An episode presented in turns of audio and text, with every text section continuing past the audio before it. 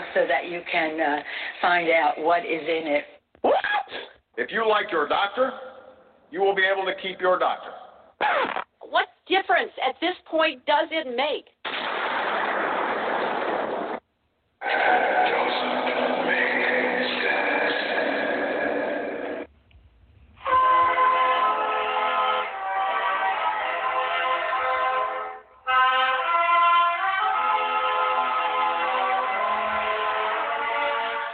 Looking to make sense out of what's going on in the world today, then you've come to the right place.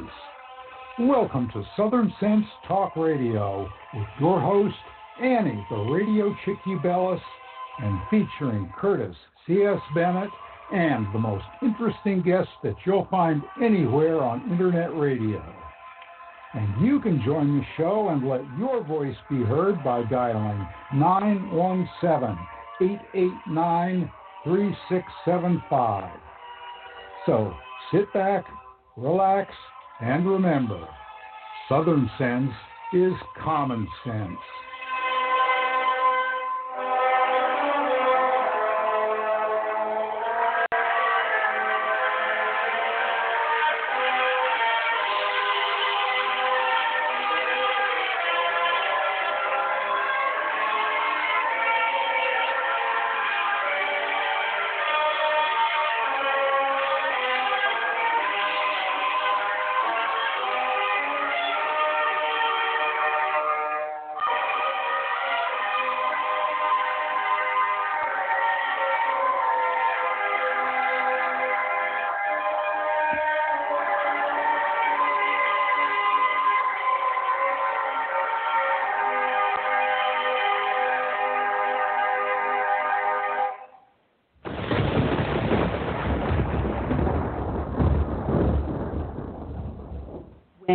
Emergency strikes, what's your first impulse? If your answer is run to the grocery store, you're likely to find chaos and plenty of empty shelves. So, how do you avoid this? Well, it's simple. You use today to make a plan, to prepare for things that may happen. It's a hurricane, earthquake, blizzard, or even social unrest, especially in today's political environment. The practical place to start is by storing up food in your home. And I use My Patriot Supply for my food storage. If you don't have an emergency food supply, it's time to do so. Here's a great item that makes it really simple a two week food kit that comes in a rugged tote and it's only $75 when you go to my special website, preparewithsouthernsense.com, or call 888 441 7290. This food kit includes breakfast, lunch, and dinners that will last up to 25 years on your storage shelves. So order now and prepare yourself, and then rest easy. So it's very simple just call 888 441 7290 or go to preparewithsouthernsense.com. You know what? Let's make it even more simple than that. You're listening to my show, and it's called Southern Sense, and you know you put a dash in the middle, southern-sense.com, and click on the icon for My Patriot Food. All right. Oh, forgot my microphone. I'm starting to show up well. Oh, welcome to another adventure here on Blog Talk Radio, SHR Media, Lone Star Daily News, up on iTunes, YouTube, Stitcher, Spreaker, YouTube. Forget about it. Just go to the name of the show, put a dash in the middle, southern-sense.com. I'm your hostess with the mostest no longer, no longer known as the radio chick, but as the radio chick a D. oh, Annie, the radio chick a D. Um, along with my co-host Curtis C. S. Bennett. Curtis, you have no idea what is going on on my end. I'm telling you, anything and everything that can possibly just go wrong just went wrong on my computer. I'm like, what the? I'm lost. I am absolutely lost, Curtis. Bail me out. I think Curtis can't get on. Oh, Curtis, oh, Curtis can't get on. Curtis, can you hear me now? Curtis, you with me? I don't even have my co-host. Can anyone hear me? Oh my goodness, Curtis, are you with us? I am lost with the co-host.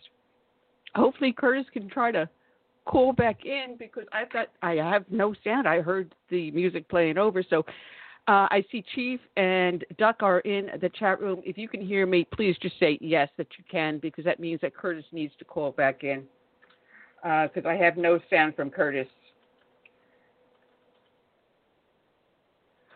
Anyway, uh, I hope you guys can hear me. Um, anyway, uh,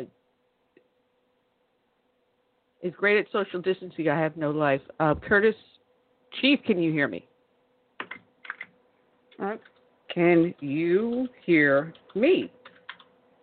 All right, looks like maybe they cannot hear me. Maybe it looks like I may have to call in and out. I hear nothing. I see nothing. Uh, I only hear Annie. Okay, Duck, you hear me, and Chief hears me. Okay, which means Curtis cannot hear me. So, Curtis, I'm going to boot you out and force you to call back in. Anyway, welcome to Southern Sense. Oh, geez, I told you it's it must be Friday the 13th all over again, repeating itself. Boing. Anyway, we've got ourselves, if we can make the rest of the show work out fine, a, a great lineup. Um, my friend Glenn McCall from the South Carolina GOP, he is also the national spokesperson, one of them, the national spokespersons for the RNC. He'll be calling in at around 3:30 um, and join us for about 15 minutes. And then we're going to have our friend Gregory Wrightstone. Oh, I love this man. I could just eat him up. I mean, I, just to meet him in person, he is just as genuine as when you hear him speak on the air or if you see him over on Fox. Recently, he was on Steve Hilton on Fox Nation, and I, I watched it. What a pleasure. I mean, I love him so much. Uh, he'll be joining us. We also have a new person, Phil Kerpen. Um, he is with a group called American Commitment, and he also has one for senior citizens, American Commitment for Seniors. Um, he's going to be joining us, and he's going to be hitting on a subject that is near and dear to my soul. Oh man, dissing, dissing AARP, as if the, the mass media, the mainstream media, just loves AARP. And oh my goodness, I have been on a one woman crusade against AARP before I turned 50. And once I turned 50, the gloves were off. Anyway, he'll be joining us to discuss the ins and outs of AARP. And then we've got a, a new friend.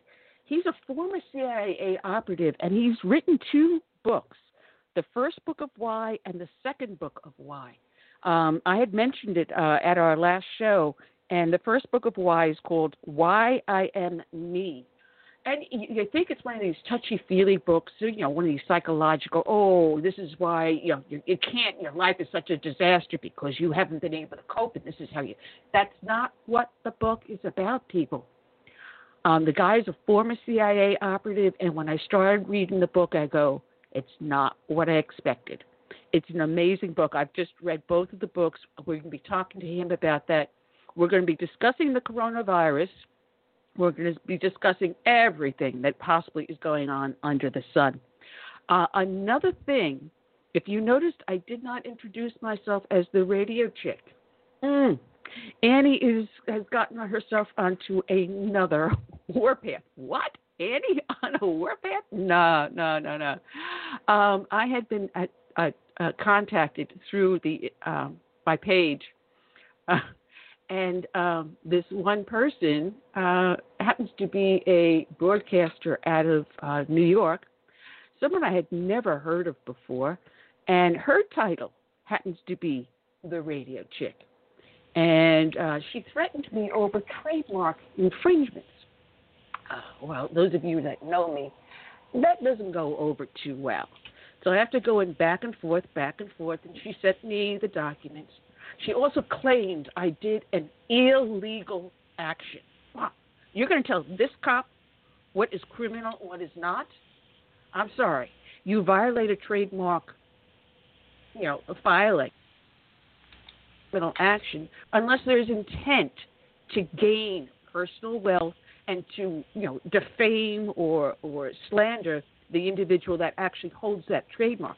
None of that was not a single penny of personal gain has ever been made off of this radio show in over 10 years. Uh, so uh, no, no criminal action, maybe civil, civil, not even because there was no intent of harm. No knowledge of this trademark having been filed by this woman how many years ago? But consequently, I've had to give up the moniker of the radio chick. So Annie turns around after several emails go back and forth and says, You don't mind if I happen to use the radio chickadee unless you've actually patented that too. you know my snidness, my snarkiness. Let's hope Curtis is with us now. Curtis, can you hear us? Yes. I had dropped Finally. out for some reason. Hooray! Curtis is in the house.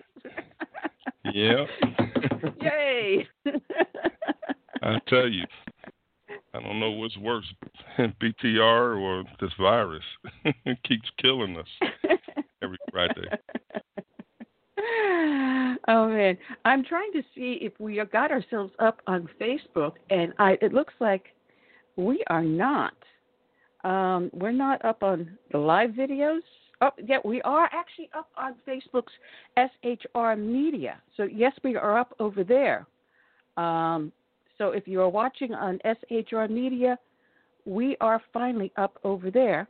Okay, so guys, we're up there. But I'm looking on my own page, and I don't.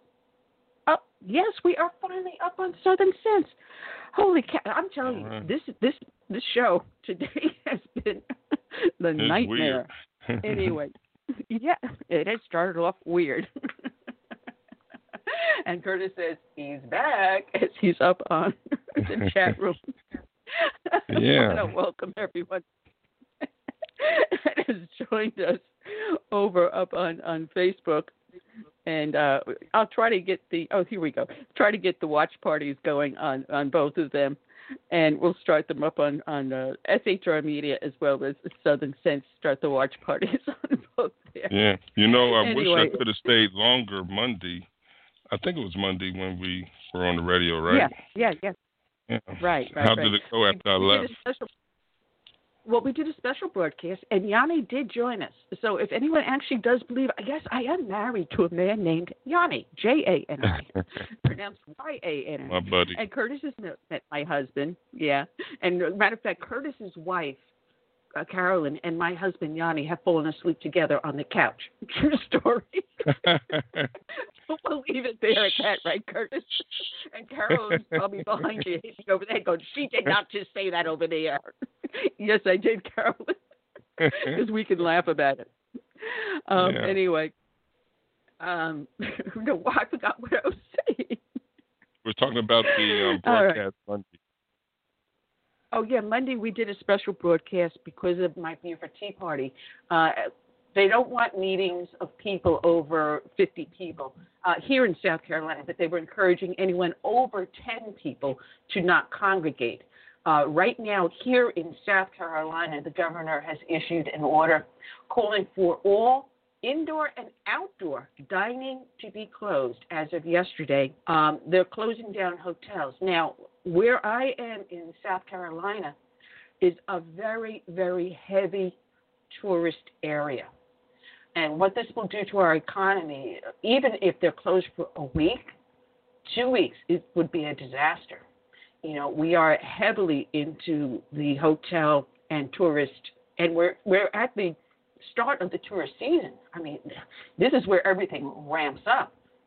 We have restaurants that just opened in the last month, and how they're going to survive being closed in their first two weeks of opening, I have no idea. I don't know what the stimulus package would do, but it's a drop in the bucket. But I also don't agree with the stimulus package. The answer is not for government to bail us out. The answer is for government to find a, solution to this virus and a solution to the panic that people have. If you have gone into the grocery stores lately, shelf upon shelf upon shelf is empty from people from hoarding. That's not smart, folks. You should have been prepared to begin with. You know, Curtis, you know, Yanni and I are always hurricane prepared, and you live in an area that you get a lot of hurricanes, so you know that you always have extra toilet pot, toilet paper, extra paper towels.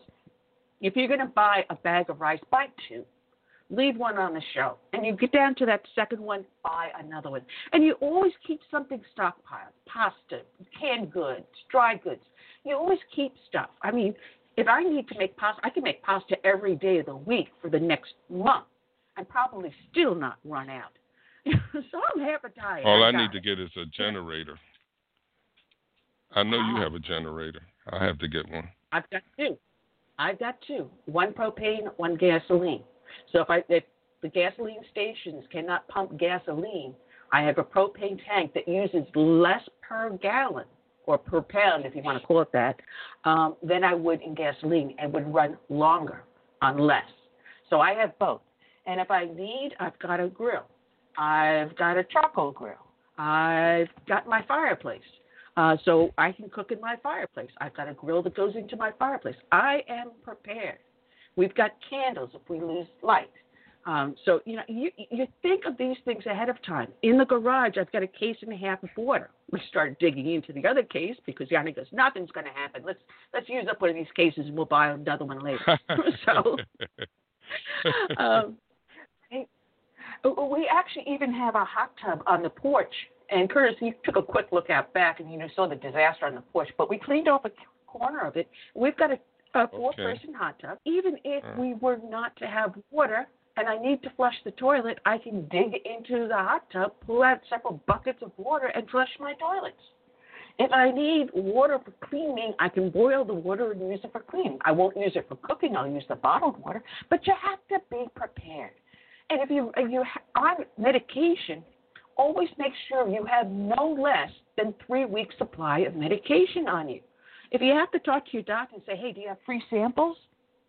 You know, ask the doctor for free samples so you can stockpile. I make sure I have extra of my heart medicine because that's my major concern. And I've got always a month and a half of extra heart medication because I ask them for the free sample. You think smart. But instead, everyone thinks of us as a disposable society, and everything has to be, oh, I can run to the store last second and get whatever I want, whether that's Grey Poupon mayonnaise. Well, sorry, folks. I don't think you're going to say Grey, Grey Poupon or any mustard on the shelf for the next two months because people have hoarded and stockpiled. Anyway, that is my rant for now. We're starting to run out of time here, Curtis. Um, as I do my rant, because I know Glenn is going to call in in the next few minutes, and um, maybe what I may do is since he will be calling in in about ten minutes, um, I will postpone the dedication until after he calls, because we'll have another fifteen minutes to uh, fill before uh, our Oh, next okay. guest. So that's what I'll do. So I, I'm just going to put this aside for now, and then um, we'll do the uh, dedication after we talk to Glenn McCall. To. Yeah. You know, I wonder if kids today know what a candle is. You know, that's a curious thing because we had a, a blackout because of the storm that came through here a couple of years back. And Yanni and I pulled out the generator, cranked it up, got the TV going, plugged in the, the refrigerators because I've got two refrigerators and a deep freeze. Made sure all three were plugged in, and then we plugged in the TV. And you know, you hook it up to. We've got satellite dish, so you hook it up the dish, and everything's all in the one plug. And we were able to have TV. And you know, our t- TV going, the generator going, the refrigerator's going. We got some lights plugged in, and I looked outside, and the neighborhood's black. None of my neighbors within a six house radius had any lights, not a single candle, not a single light. I went into my spare filled my back pocket with candles and started knocking on doors. And I said, Listen, I don't see any lights. Do you have any candles? And I said, No. So I pull out two candles and I says, I'm across the street. If the lights don't come on, back on by these by the time these candles burn out, come across the street. I've got uh, some more. I'll give you some more. And I was knocking on doors, handing people candles. And I says, listen, Hmm, if okay. this lasts a long time, we've got the ability to cook, and if you you have no food or anything like that, you know, we'll be happy to share. When Hurricane Matthew came through, uh, a neighbor across the street from mine, he was prepared. He had his generators going. He had food. He was barbecuing. We were doing the same thing, and we had friends down the street living without any light, any electricity, no food, and she had her granddaughter, a, a seven-year-old granddaughter, living with her. And she says, "Bring her down. We've got plenty of." Food. I went out and made barbecue chicken and big things and stuff. We were prepared, and we were able to share our bounty. I mean, if I needed to, I could have made bread. so, you know, but we we had everything. We had enough supplies. We were ready, and that's the whole point, folks. I think this is the biggest learning moment for our nation. Is teaching us preparedness, something that our great grandparents yeah, survival. Yeah. My grandparents knew how to do. I mean, my grandmother had her victory garden during World War II. And the funny thing is, I had not done gardening in the last couple of years because of my arthritis, my bad back. And I've been going through new physical therapy, and I'm starting to feel a little bit better. I still have a hard time lifting, bending over, and doing a lot of things, but I'm feeling better. So I started up my own seeds. So I've got tomato, green pepper. I've got all different types of spices, parsley, dill, basil, Lord knows whatever else I've got. Um, I've got all this stuff already starting. Sunflowers. I got sunflowers starting. Some wildflowers starting. But I, I, I have it. So Lord forbid, you know, I can't get tomatoes. I'm not going to be growing my own. If I can't get green peppers, I'm Italian. I need tomatoes and green peppers and onions. yeah, how hard can it be? I mean, Bloomberg said all you got to do is put a seed in the ground and throw some water on it. got instant garden. A couple of days later. Well, blooming, blooming idiot Bloomberg. It's not that easy. It's not that easy. anyway. that guy. but you know, simple, simple preparedness, simple common sense. But you know, Curtis, one thing that really, really made me super glad walking through the, the living room and Trump was talking and Mike Pence was there and Pompeo and a couple of other people. And they were talking Surgeon about General. the things that, yeah, um, we had. Uh, he was talking about the things that he has already put in place, things that he has initiated, and things that he has set for the future. And then he started to talk about different manufacturers, especially in the audio industry, that are re-gearing their assembly lines to accommodate the needs, whether it is for the the uh, the masks to, pre- to protect yourself, whether or not it's for the sanitizing lotions, or for gloves, or for the ventilators. Our American industry and the the independent capitalists out there, the independent free market thinker out there is thinking outside the box. This is something that Europe and the communist and socialist world has the inability to do is think outside the box like an American can. What makes us so uniquely American is because we have independent thought, independent action, and the free market economy to look for where there is a niche and a need and to fulfill that need and meet the needs of the American people in any circumstance, in any emergency. God bless America and God bless for the men and women out there looking for these niches and these needs. There's a man out there by the name of Khan that started an online school for kids from, you know, preschool, kindergarten, all the way up through high school. And people finally found him online and said, Well, we're locked at home. We're in self quarantine. My kids are pulled out of school because school is closed. Here in South Carolina, the schools are closed. How many thousands of kids are wandering around out there, you know, causing trouble and havoc, where the parents are saying, Nope, you're stuck in the house with us. You're going to continue your schooling. We're going to work with you. We're going to get through this. And kids are being self taught at home by their parents. What a wonderful, wonderful thing it is out there. And Do you know that um, during World War II, the military took over um, Walt Disney Studios, and they made a lot of um, movies, little shorts, war effort movies, um, you know, to raise funds and stuff for the war effort.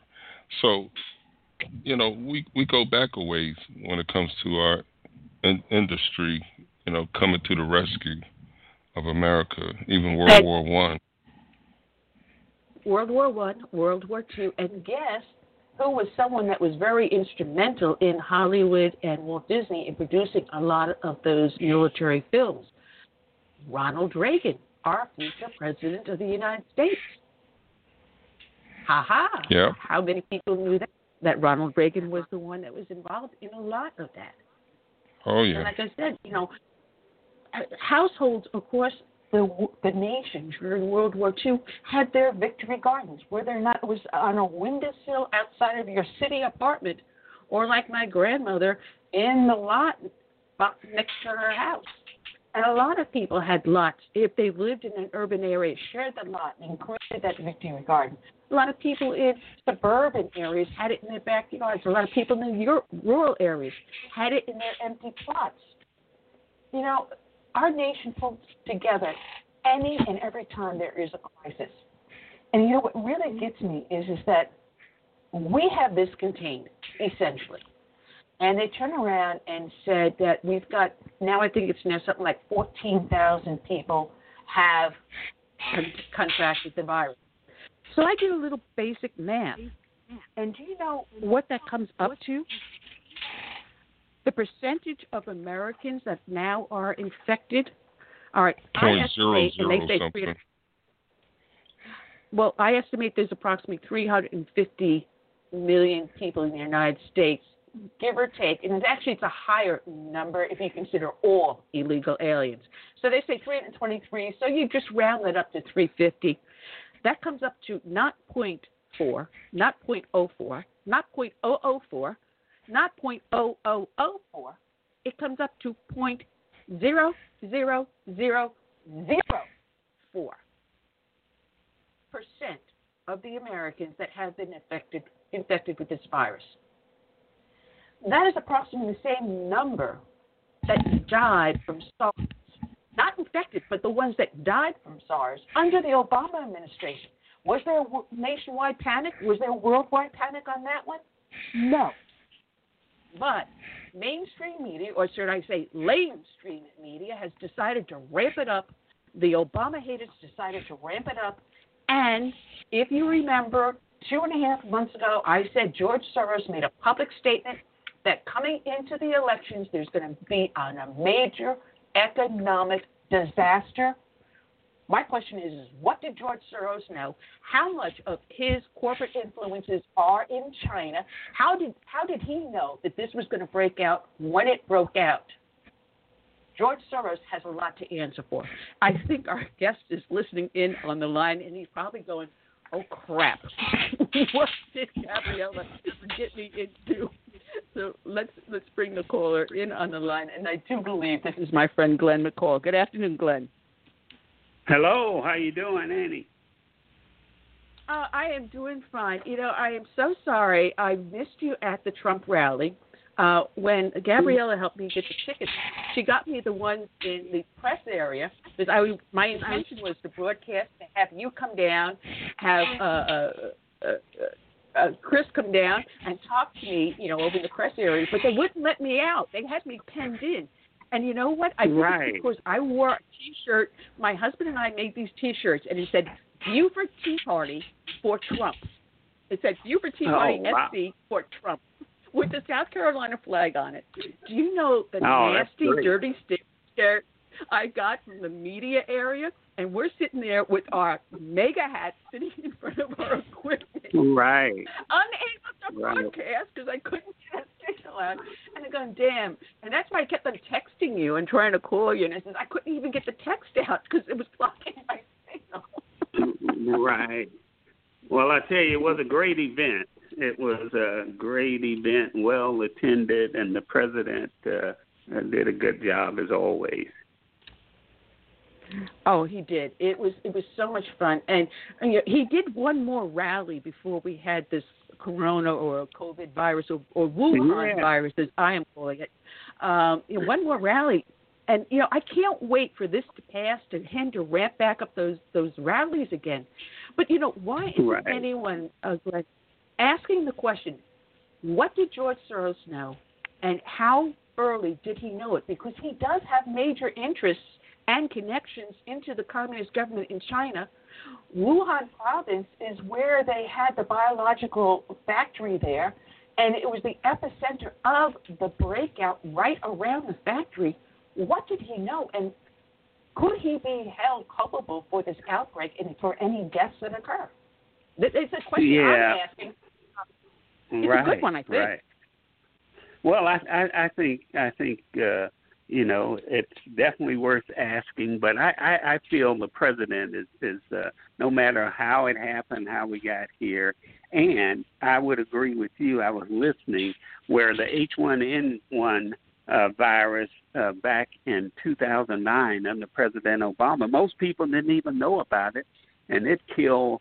Uh, uh, I, I, I, if I'm not mistaken, it was over ten thousand, and I done got I think I over think it was two over hundred 12. thousand Over- affected. I think it was over twelve thousand. Yeah, Okay. Yeah. Yeah. Yeah, well, well, well, well. No one even knew about it. You know, very few people knew. We definitely didn't. uh you know, quarantine, uh, uh, uh, have this uh, with social the distancing and and uh, the things that's happening today. But irregardless of that, I feel the president is doing a great job showing his leadership and compassion for for our country. And I don't know if you saw it today. I think it's 55 percent of Americans uh, feel he's doing a, a great job in, in handling this. And uh, what was meant uh, for evil will turn out for uh, for good. And uh, he is doing a, a good job. He and his team and the vice president.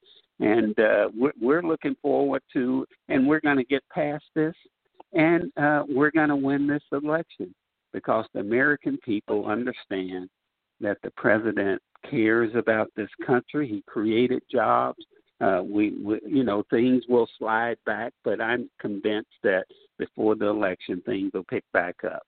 you missed the, the rant I had just before that because what it makes America so great, so wonderful, so unique than any other part of the world is because we have the ability to do something that Europe can't do, the communist countries can't do, the, the Right. socialist countries cannot do. We can innovate. We can think outside the box like no other nation.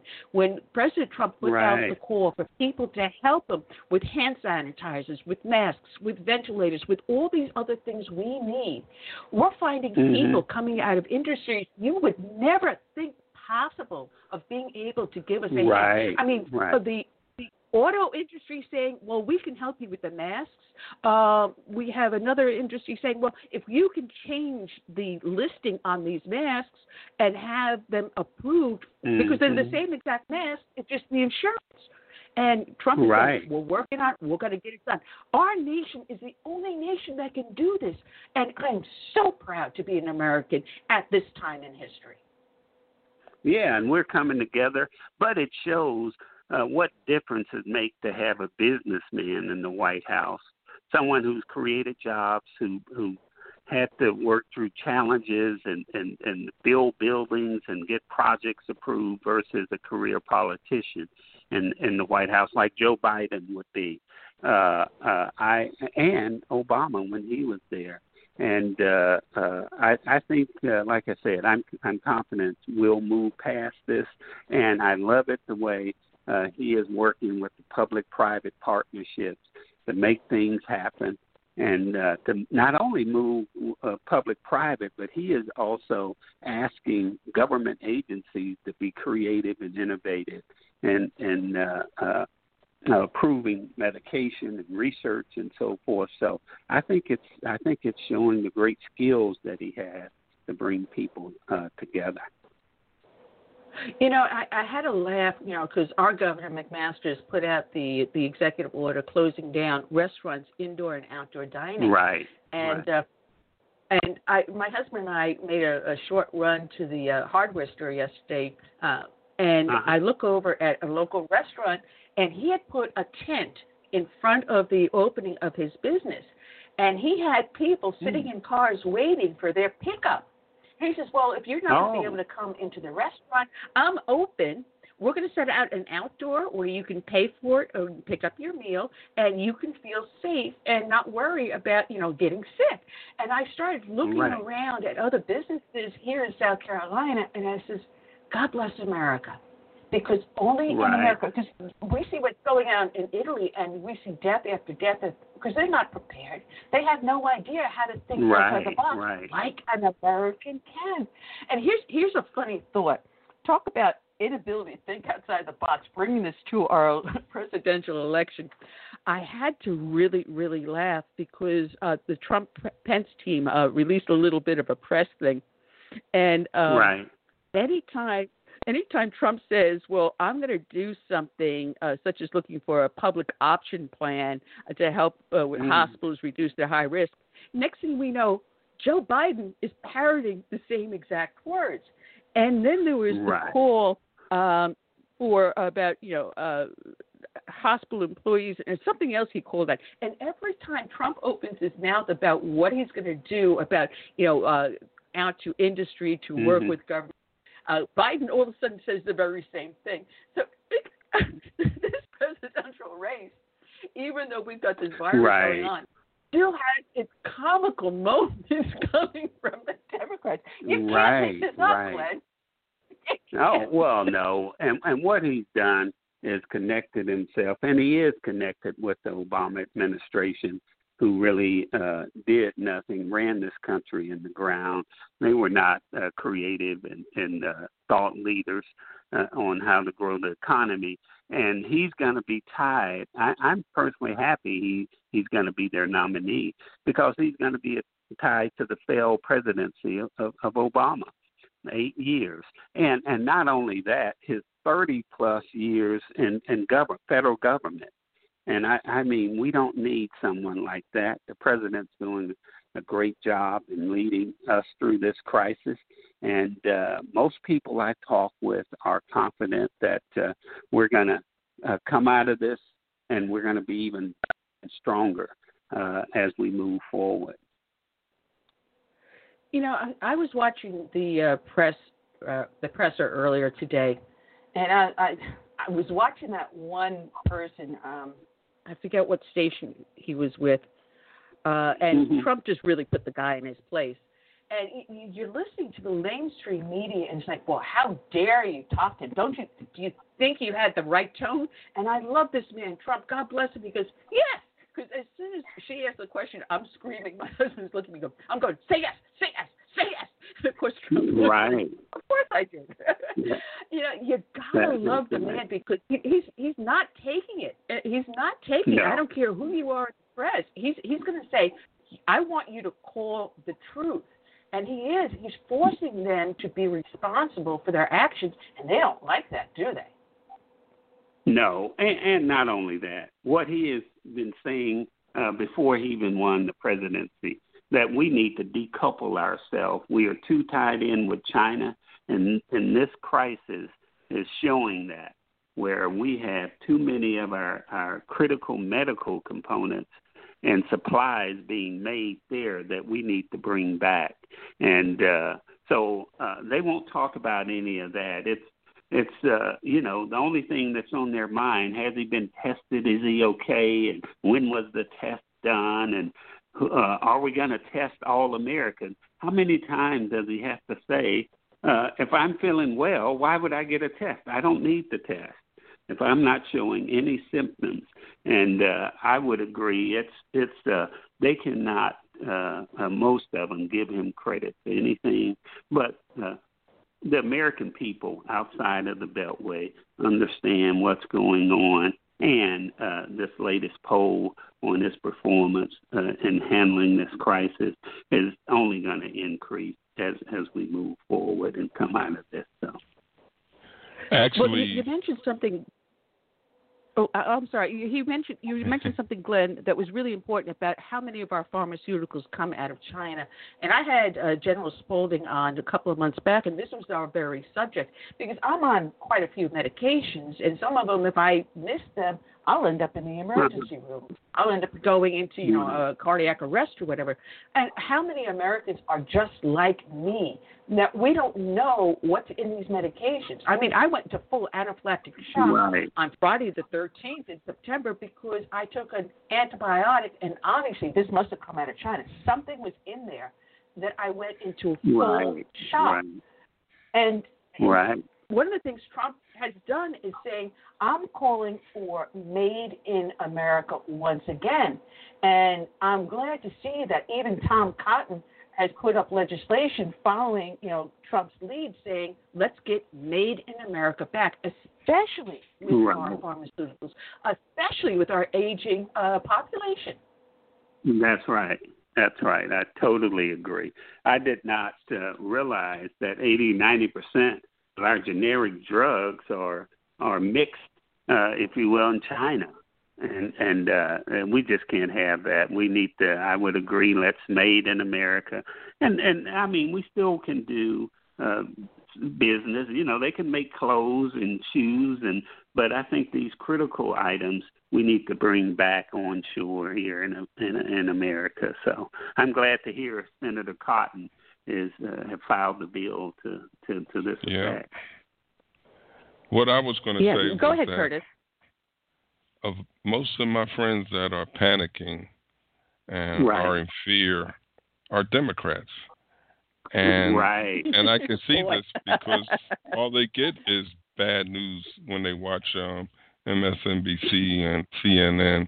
I mean, even Right. even my my faith-based Democratic friends are fearful, and and that's because the the Democrats operate on an emotional level, and Right. Republicans more cerebral.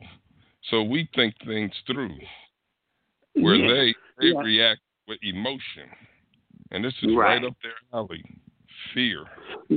That that's right. It's fear, and they know how to pull at the at the uh, you know the the heartstrings uh, of of, of uh, people of color, and uh, we're you know Republicans. We're the boogeyman, and and uh, I even had one one one person to tell me, well, Trump want to put us back in slavery. I say, where did you hear that foolishness? You know, it's foolish. And and I so you, you need to look at and read different different opinions, different news outlets, and and uh, uh, be fact based. And uh, so I, I I think you, you're definitely right that uh, it's all about emotion, and and that goes back to you know uh, our, our church services. They're all about emotion. It's not about a relationship and, and truly understanding uh, both sides and being fact based about our information. Most of uh, my family members they had no idea about uh, N1 uh, uh, H1N1 virus, and when Obama was in in 2009, I said no. Why why didn't we do these things back then?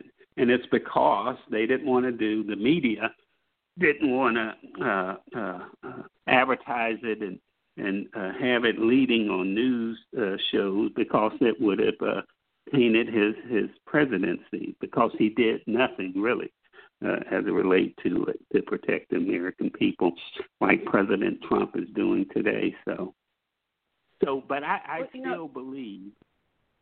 Oh, go ahead. I'm sorry.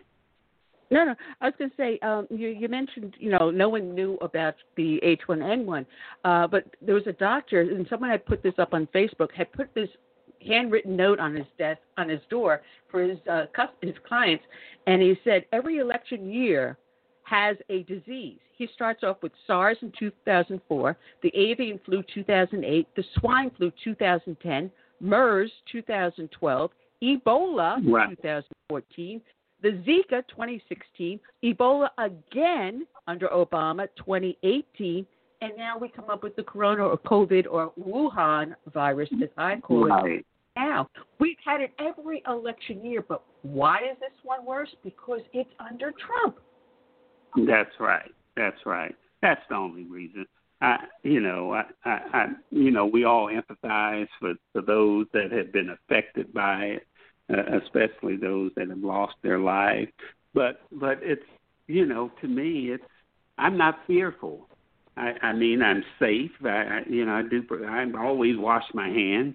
I'm just a little more cognizant of it now, but uh, I, I think I know we're going to come past this, and uh, uh, our Lord and Savior hadn't given us the spirit of fear. So, uh, because fear control people, and that's what the Democrats about control. And uh, but I, I still believe the president is going to do well with people of color because they know what he's done prior to this and I believe by the time November election get here, we will be back uh, uh, picking up some of these gains that we that we've lost. Well, uh, Glenn, I want to introduce you to my co-host Curtis C.S. Bennett. Uh, I don't think that you know uh, he is the author of over 24, 25 books now. Curtis, I mean, what are you up to? Twenty six. oh, congratulations! One of them oh, being a biography, one of them being a biography of Frederick Douglass, and one of his right. more recent books, I believe it's it, C.L. Bennett. I think is helping you trying to make it into a movie. One of your more recent ones. Is it C.L. Bennett or is it? Uh, oh, oh, good lord, oh, brain fart. Curtis, help me. it's a brain fart. A Hankerson um, group. Um, Derek Hankerson. I don't think we ever had him on the oh, radio okay. show, but he's no. got a no, he's got a, a film film corporation, independent. Okay, okay. So oh, you know, that's great. He would be a perfect one to help you with the black outreach, and you and Leon Wynn. And I love Leon. I always want to give him a hug. He and his Yeah. wife, they're so adorable. Um, Yes, they are. the, minority outreach, because Curtis goes all over the place and speaks and does, you know, little things. Uh, you recently Right. did something with former Lieutenant Governor, um, uh, oh, Jennifer Carroll Jennifer. down in Florida. Yeah, Jennifer Carroll, I'm yeah. having major brain farts. No. the gray hair. Um, the gray hair. I'll blame it on the gray So, so. Curtis, are you from you from South Carolina? You, I mean, you reside in South Carolina now. No, no, I live in Florida, but I'm from Philadelphia. Okay. Okay. Okay. In Yeah. Florida. All right. Um, Great. an hour below Jacksonville. Right. Okay. Okay. Okay. Good. Well, I was stationed there for a couple of years when I was in the Navy, and so I ended up staying in uh, Florida. Okay. Well, that's a that's a great place to be. Oh yeah, oh yeah. Mm-hmm. Yeah, he's a veteran of uh, Desert Storm. So if you want, I can have the two of you exchange information because he's also a great public speaker. If you ever want him at you know Right. one of our Yeah. large. Are we still having that convention coming up, the presidential convention, or is that been Uh, yeah. off? Uh, no, no, no. I'm co-chairing uh, the committee on arrangements here in Charlotte uh, for the convention, and we're still working hard to have it. We're we are confident that we will have our convention the end of uh, end of August. So, uh, so I would love to get Curtis information and uh, see what what what uh, what can be done there. Yep. All right. Just Oh, that- some- that'd somehow cool. Just give me your I- contact I feel- information, and I'll I'll send some um, information to you, bio and stuff like Okay. All that. right. Now, no, Okay, Curtis, you're that's open not- now. Now, if you're going to the, the Okay, state convention, yep. Curtis, know me, Curtis. I'm, I'll make I'm gonna make you a sweet potato pie. Oh, uh, no, no, you can't do one better than me. My pecan pie is a sweet potato pie. You can't. No, sorry. um, but anyway, Glenn, what about the state the, the state convention for the nomination? Um, we still having that? Yeah, 'Cause yeah. I, that's like Yeah. Yeah, now I know they're they're looking into that one because it's uh you know, as you know, it's scheduled what is it, the second of May? And we need to have Yeah. our district conventions in, in the month of April. So hopefully we will hear something soon uh, uh, as it relates to uh, the uh, district and state conventions in May and uh, April and May for for the state. Oh, but great. Uh, but we're we're still working hard to uh, to put on a great convention in Charlotte uh, uh, the week of August the 24th. So I'd oh, like great, to attend that. great. Well, well, hopefully I'll see you in May. You know, and uh, yeah, uh, yeah, yeah, love that. Uh, Cheryl and I will So- wear our, our red, white, and blue boots. We've got Okay. same pair of Okay. well, that would be great. That would be great. And I sure appreciate Well, you giving me an opportunity to chat with you and Curtis. That that's that's super. I was I was just going to say thank you so much for joining us. You've actually stayed a little bit longer than uh, Gabrielle said you could, so I really do appreciate that. You are so much fun to talk with, and I'm sorry I was on a royal rant today. so I went way off right. That's topic. okay. Well, hey, we appreciate it. Thank you for what you're doing for us, you and Curtis. Well, I appreciate bless you that. You guys have a have a good we- weekend. Okay. You too, Glenn. All right. Take care. okay. All right. Glenn- bye-bye. Glenn McCall, he is our national spokesperson, uh, and also he's a spokesperson for the RNC National. Uh, what what a pleasure always to talk with him. But Curtis, I'm going to have to now push this uh, dedication towards the end of the show because I'm looking at the clock, and with the Our next uh, guest Gregory will will be be. on soon. I it's just I mean with the the start of the show actually screwing up. Man. Oh man, you never know what's going to happen anyway. And uh, we've got the watch parties going on over on Facebook at HR Media as well as on Southern Sense. So if you guys have any questions or comments, please feel free to post on there. And we will continue to broadcast. Uh, we are not up on YouTube for some reason. There was a problem with some sort of an authorization. I don't know what that's about. We'll try to figure that one out a little bit later on. Well, I got a question. uh, go ahead. What's See if going I can answer. What's going on with the mayor of New York and um, the governor up there? It seems like one felt like he had the the power to um, have people, you know, stay inside their homes and whatnot. Like, you know, he had absolute power. And Cuomo said, "Not so fast, you know. I'm the big guy here, you know." I thought those guys used to get along, you know, with each other. Uh, there seems to be a little bit of a pissing contest, and it looks like De Blasio, thankfully, will be losing that. Um, Mayor uh, De Blasio seems to have lost his mind uh, because his attitude was that, well, I'm closing down all the nail salons, hair salons, the gyms, the restaurants, and the, any outdoor gathering, blah, blah, blah, blah, blah. And he shut basically New York City down. There's no ands, ifs, or buts. New York City is shut down. He went insofar as castigating people that gathered in public in the parks or on the beach. Uh, no, no, no. If you go out there on your own and there's no one around you, just do it your. You're, you're just you. Uh, if you want to go jogging, oh, but you're going to be jogging past people and you're going to be breathing on them. Um, hmm. That's I right. don't know about that. Uh, get on your exercise bike in the house. But if you want to go out and gather in a park and fine, you keep the social distance to avoid any contamination. Or if you know for a fact that this other person is not contaminated, do you want to go out in the park and meet them? Fine. If you feel like hugging them, then that is your business, knowing what the risks are. This is called free choice, people. Free choice. You want Yeah. to shake someone's hand? It's called choice. If that person, you know, chooses to shake your hand, just be aware that there's a possible consequences. And if that's the case, you want to shake someone's hand. Hey, why don't you both take a little hand sanitizer, squirt a little on, and after you shake hands, wipe your hands. Or after you depart from each other, go straight to the bathroom and wash your hands. You know, there's common sense things. We are social creatures. We are human beings. We we crave social contact.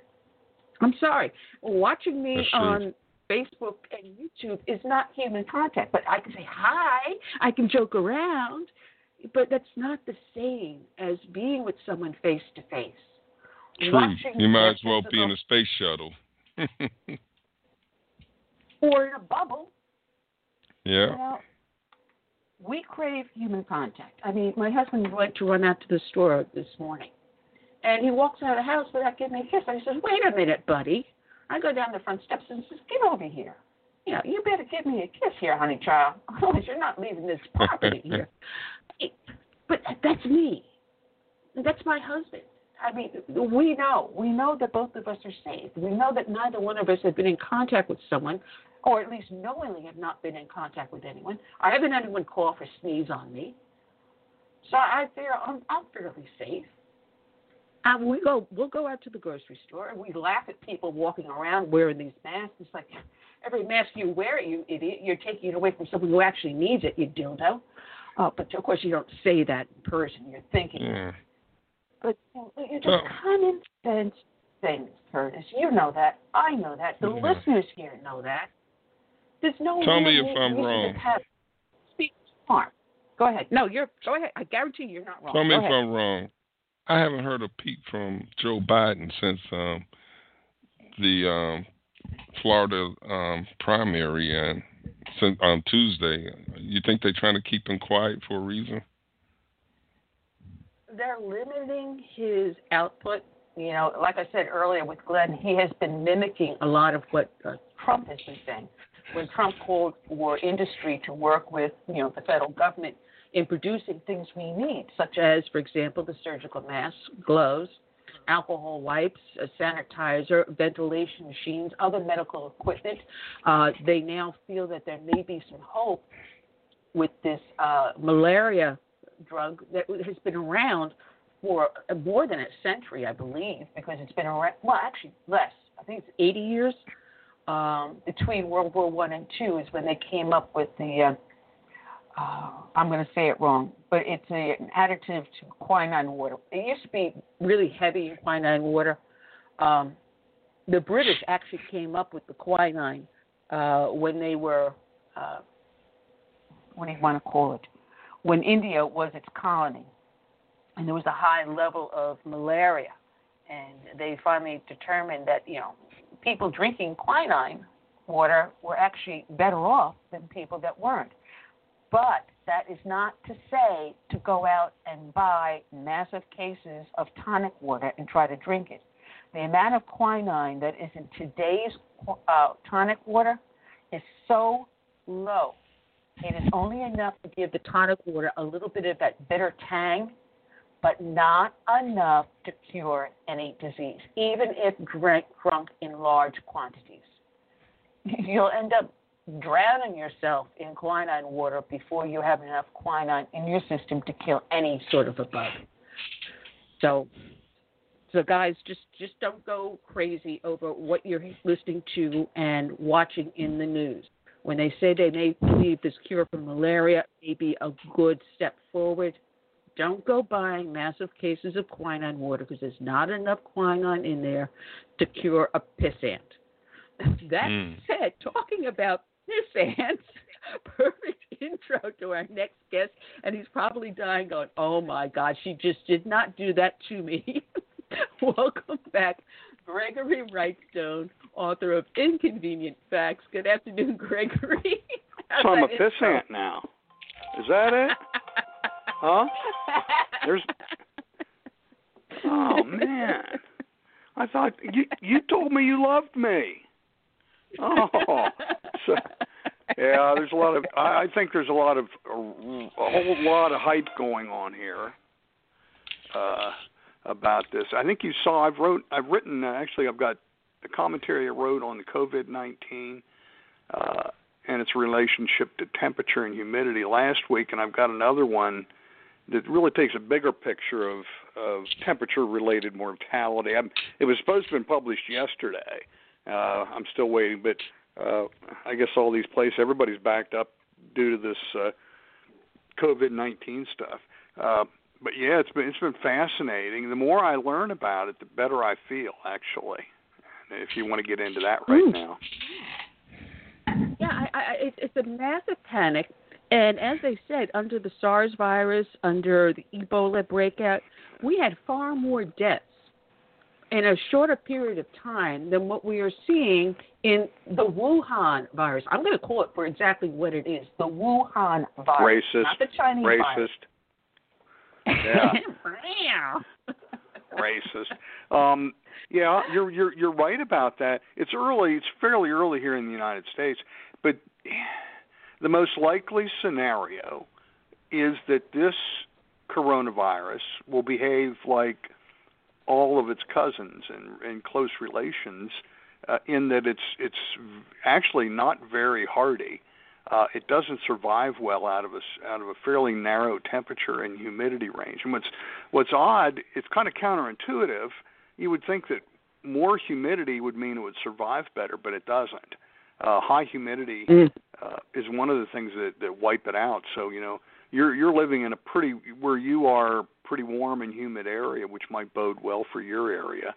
Uh, and, and the the first study I saw on this related uh, the first major outbreaks in, in China, Italy, uh, Spain.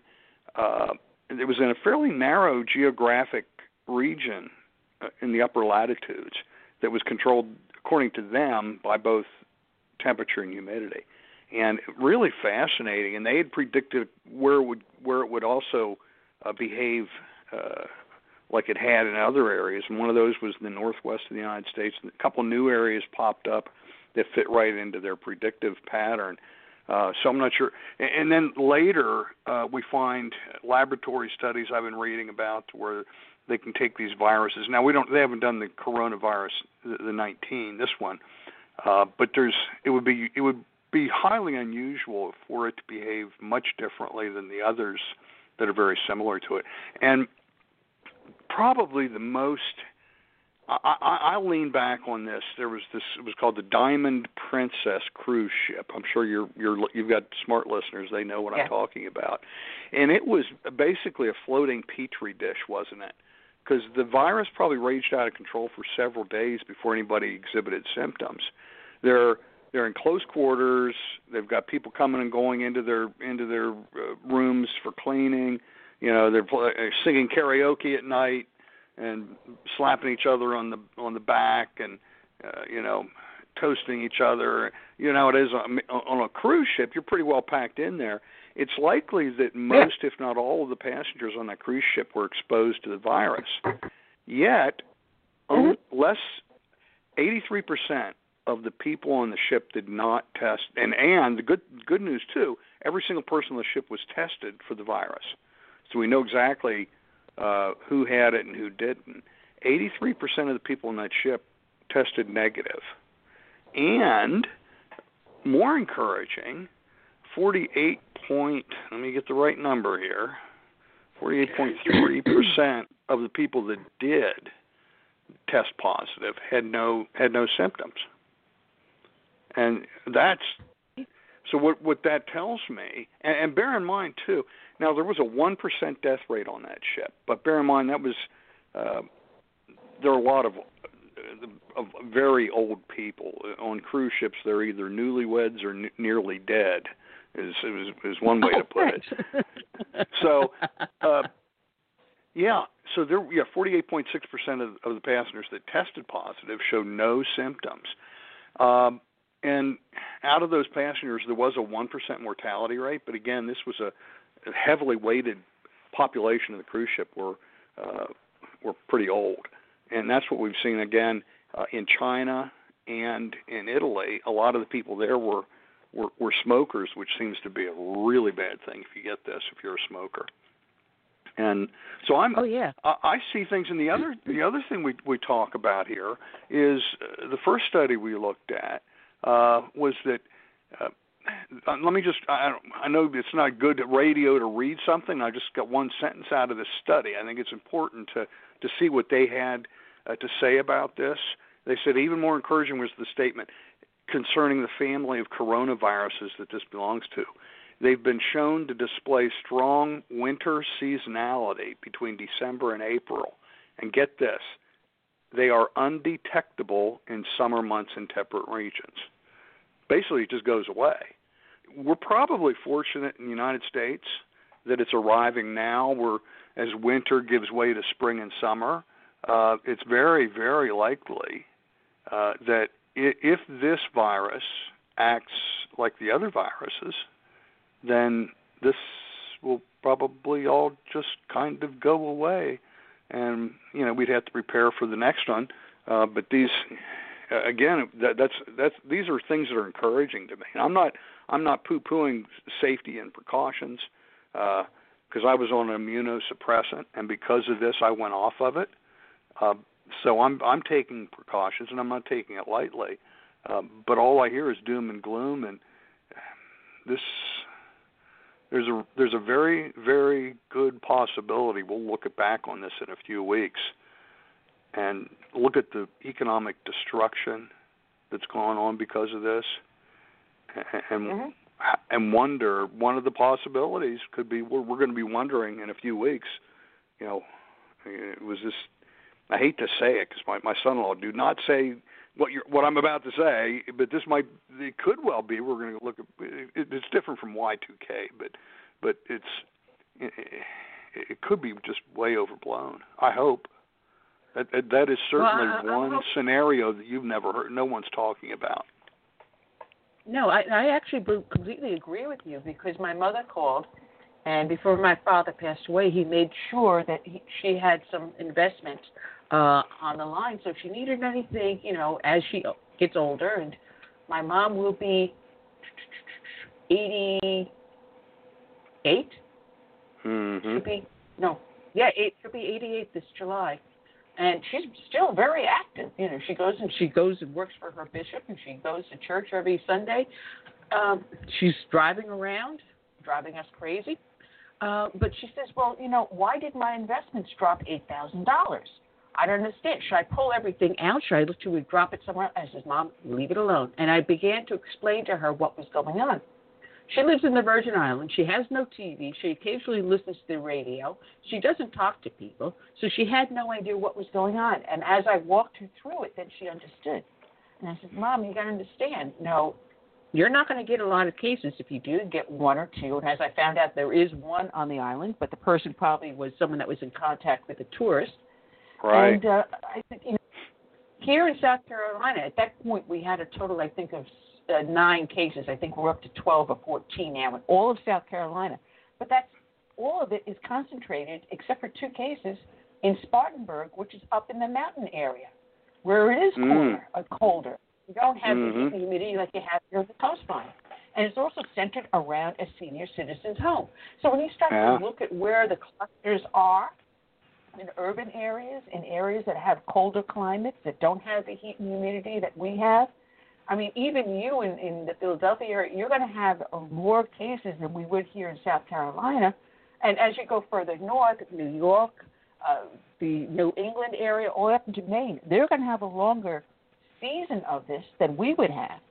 And yet, when you turn on the news, Gregory, all you hear are things coming out of California and New York and what happened to fly flyover country and the rest of the United States. Mm. Yeah, yeah. No, you're right. And we had, but but but first, I'm going to have to criticize you a moment because you first come on, you, Uh-oh. you, you, you call me a name, and now you say I'm from Philadelphia. And if you're in Pitts, if you're from Pittsburgh and you're you people are calling you from Philadelphia, that, that that's fight, them fighting words. So, uh, but but you're right Curtis, about that Curtis with is from the Pittsburgh area too, right, Curtis? that's that's my hometown. Yeah. Yeah, Curtis, you know what I'm talking about, right? Yeah, the Eagles and the Steelers.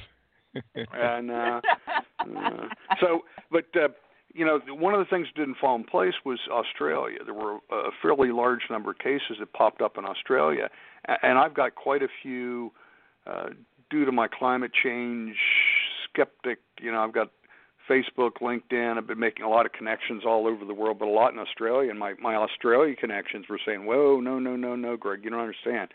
This is the end of our summer, and people are going on holiday." And they're coming they're returning. They've been all over the world. They've been in france and italy and touring around.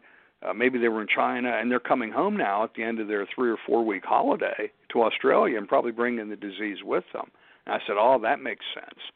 Uh, so this this is a it, it it's it's it'll be interesting i think you'll probably agree with me when i say we'll, we'll know more about this coming up in the next uh, it might be the next 10 days and it could well be that Yeah. uh, uh, that it, we might we might know something sooner because as I talked to you this morning, we woke up.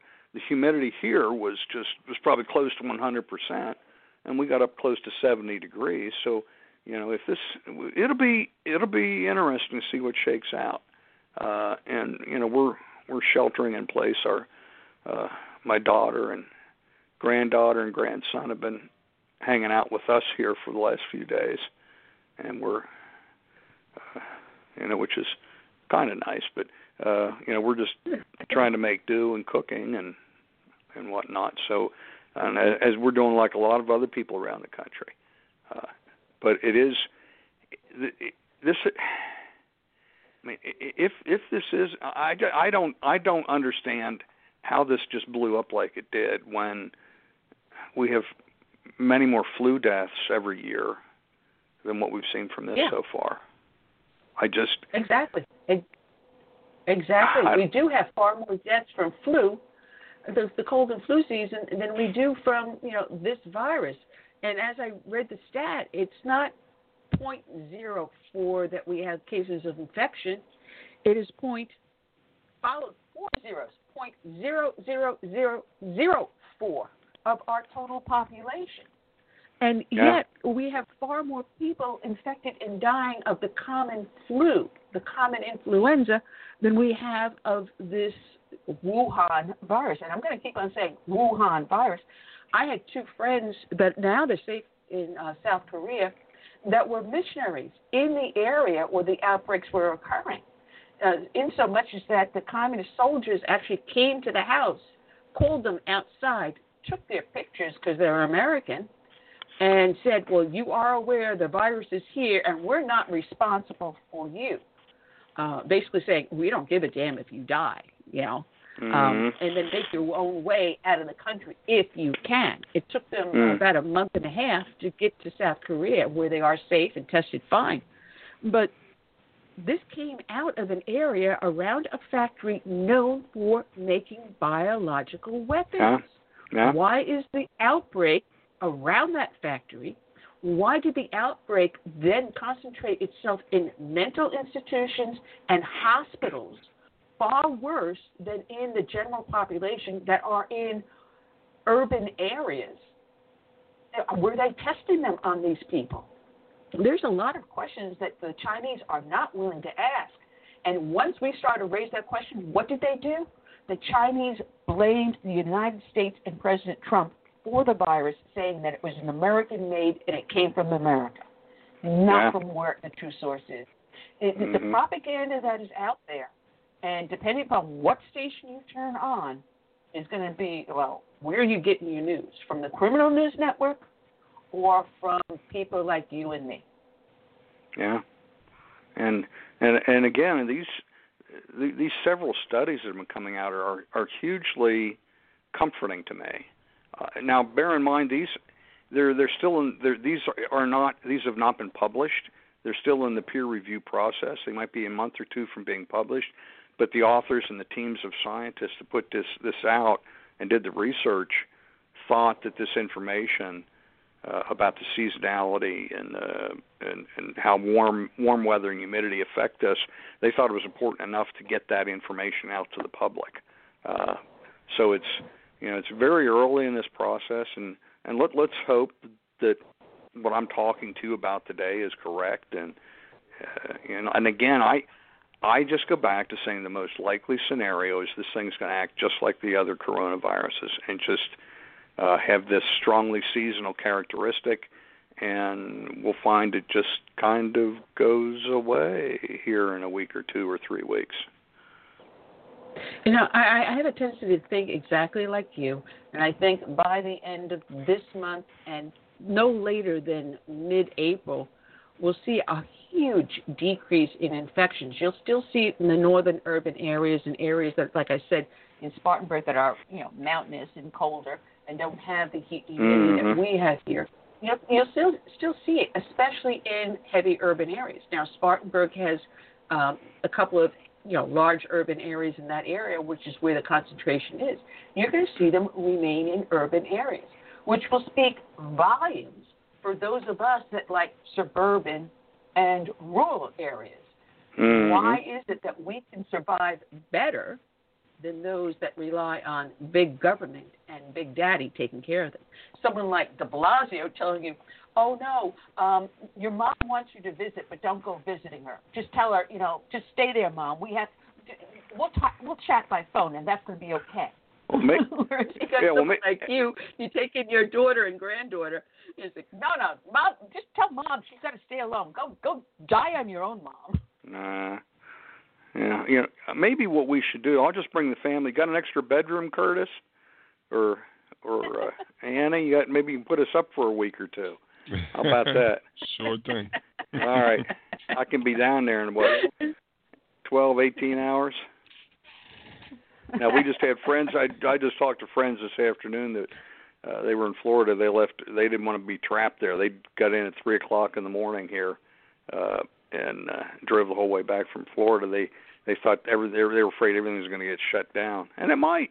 I mean, in Pennsylvania here, the governor of Pennsylvania uh, yesterday imposed. He said uh, every single business that ha- doesn't have anything dealing with life life sustainability ha- is required to be shut down under penalty of law, and they're going to use the state police and local law enforcement to enforce it, which is a little bit. uh I just want whoa. Draconian. Yeah, that's yeah, that's draconian. the word. That's the word.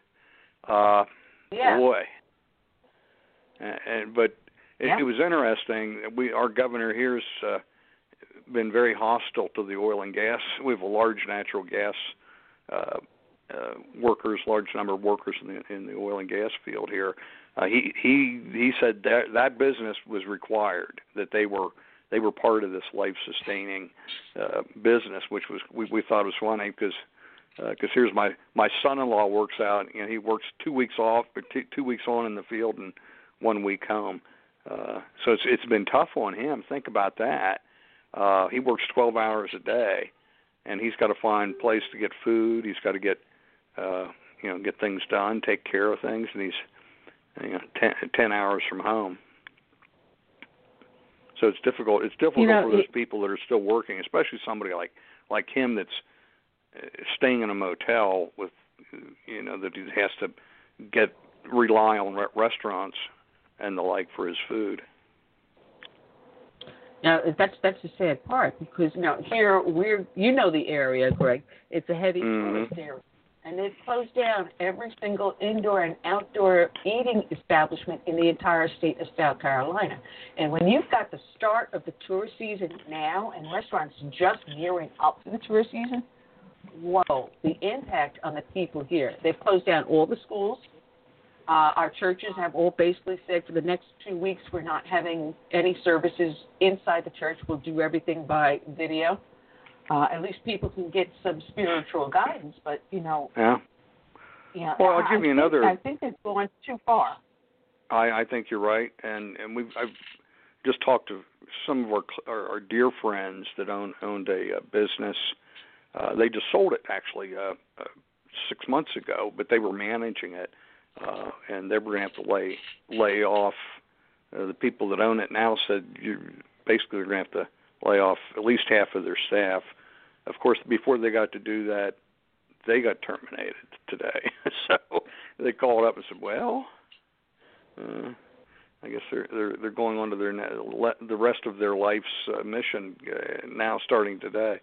Uh, but that, that's these are things that are going around uh, that you know some of these people worked with them for 30 years. They were going to have to send on their way. Uh, so it's it's very difficult, uh, and and you wonder.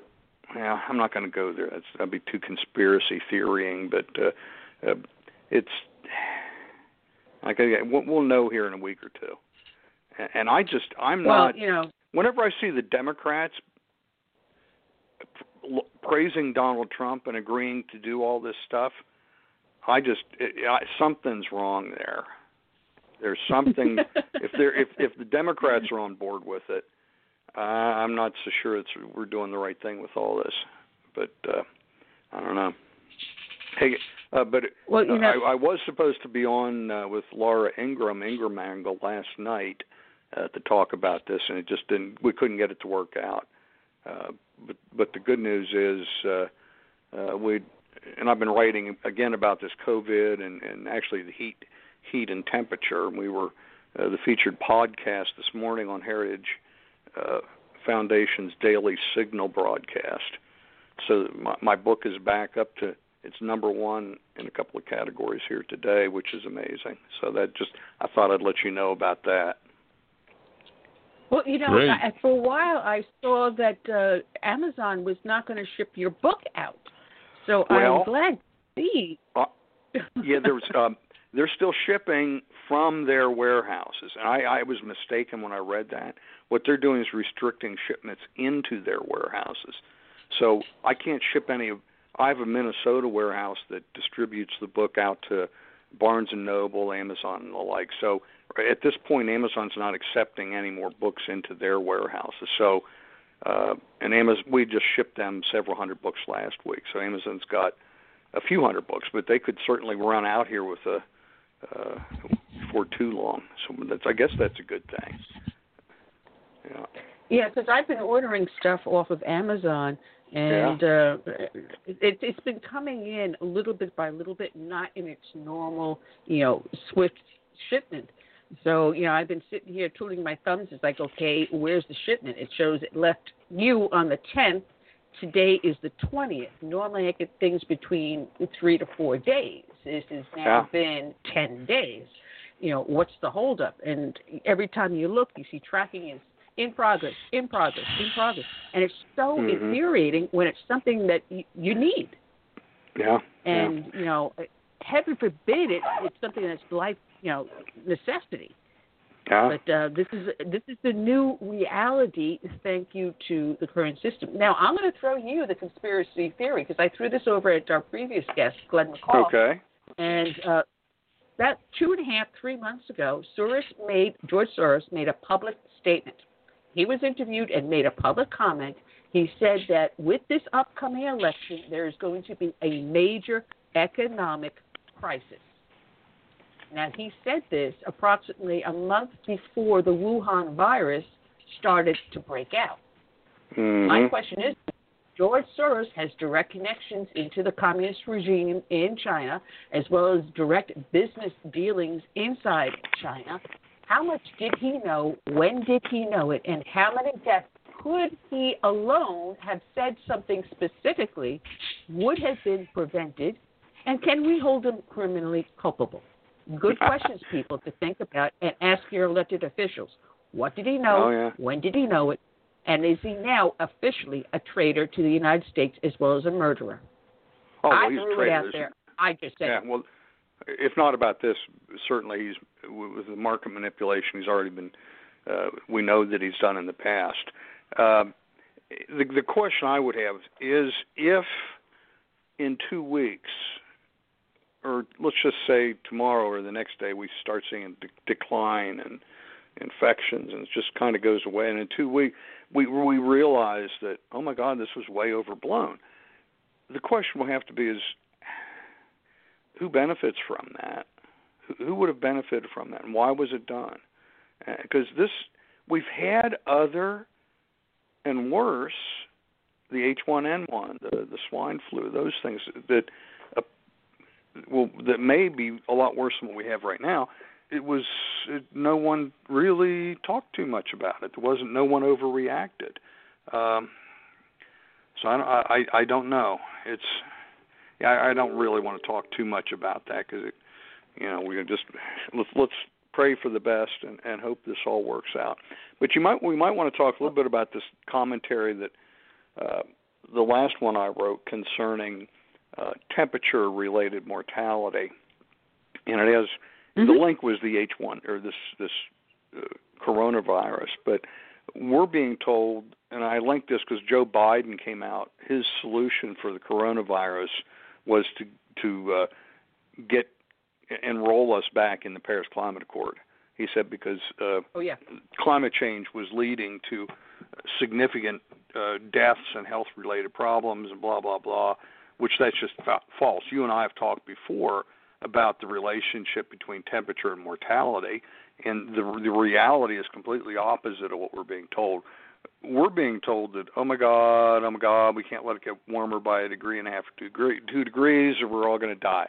When when the fact of the matter is, uh, according to the one study I referenced, both uh, in the United Kingdom and Australia, uh, they looked at temperature related deaths there and found that 15 times as many people in those countries died due to cold as due to heat. And then the largest study of its kind, Dr. Antonio Gasparrini and a large team around the world looked at 74 million temperature related deaths around the world from 14 different countries. And uh, they concluded that 20 times as many people die cold related deaths as they do heat related deaths.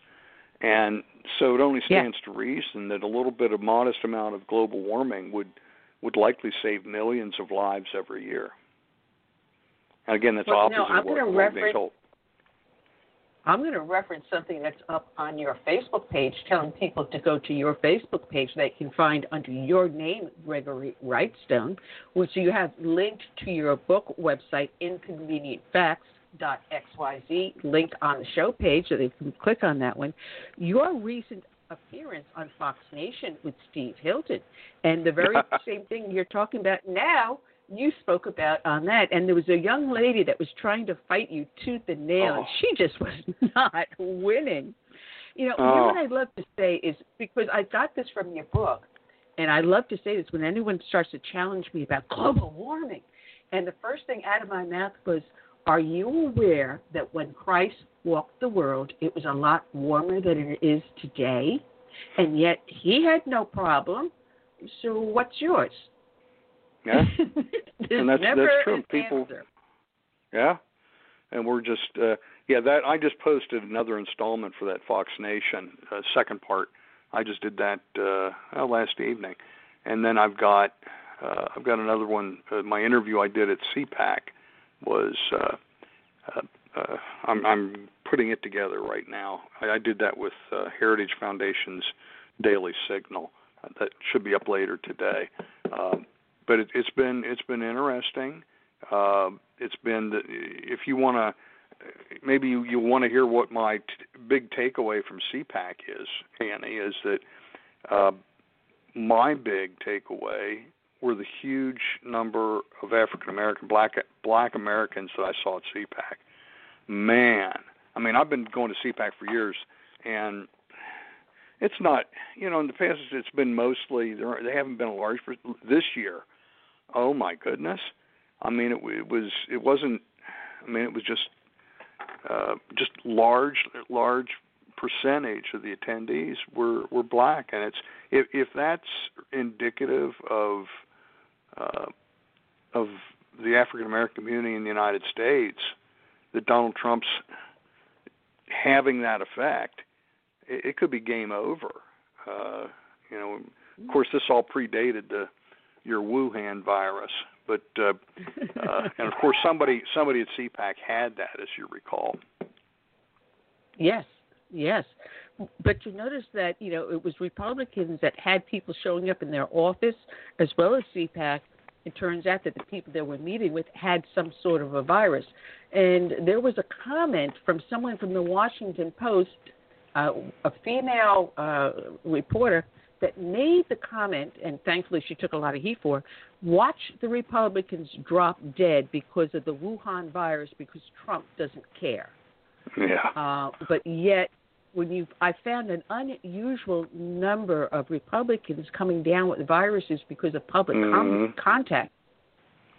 Yeah. yeah. Disproportionate to the number of de- Democratic politicians coming down with that. There's a dispropor- disproportionate number, and I want to know, hmm, George Soros, did you send some of your minions out there? Good question. Yeah. I'm bringing it back to George Soros.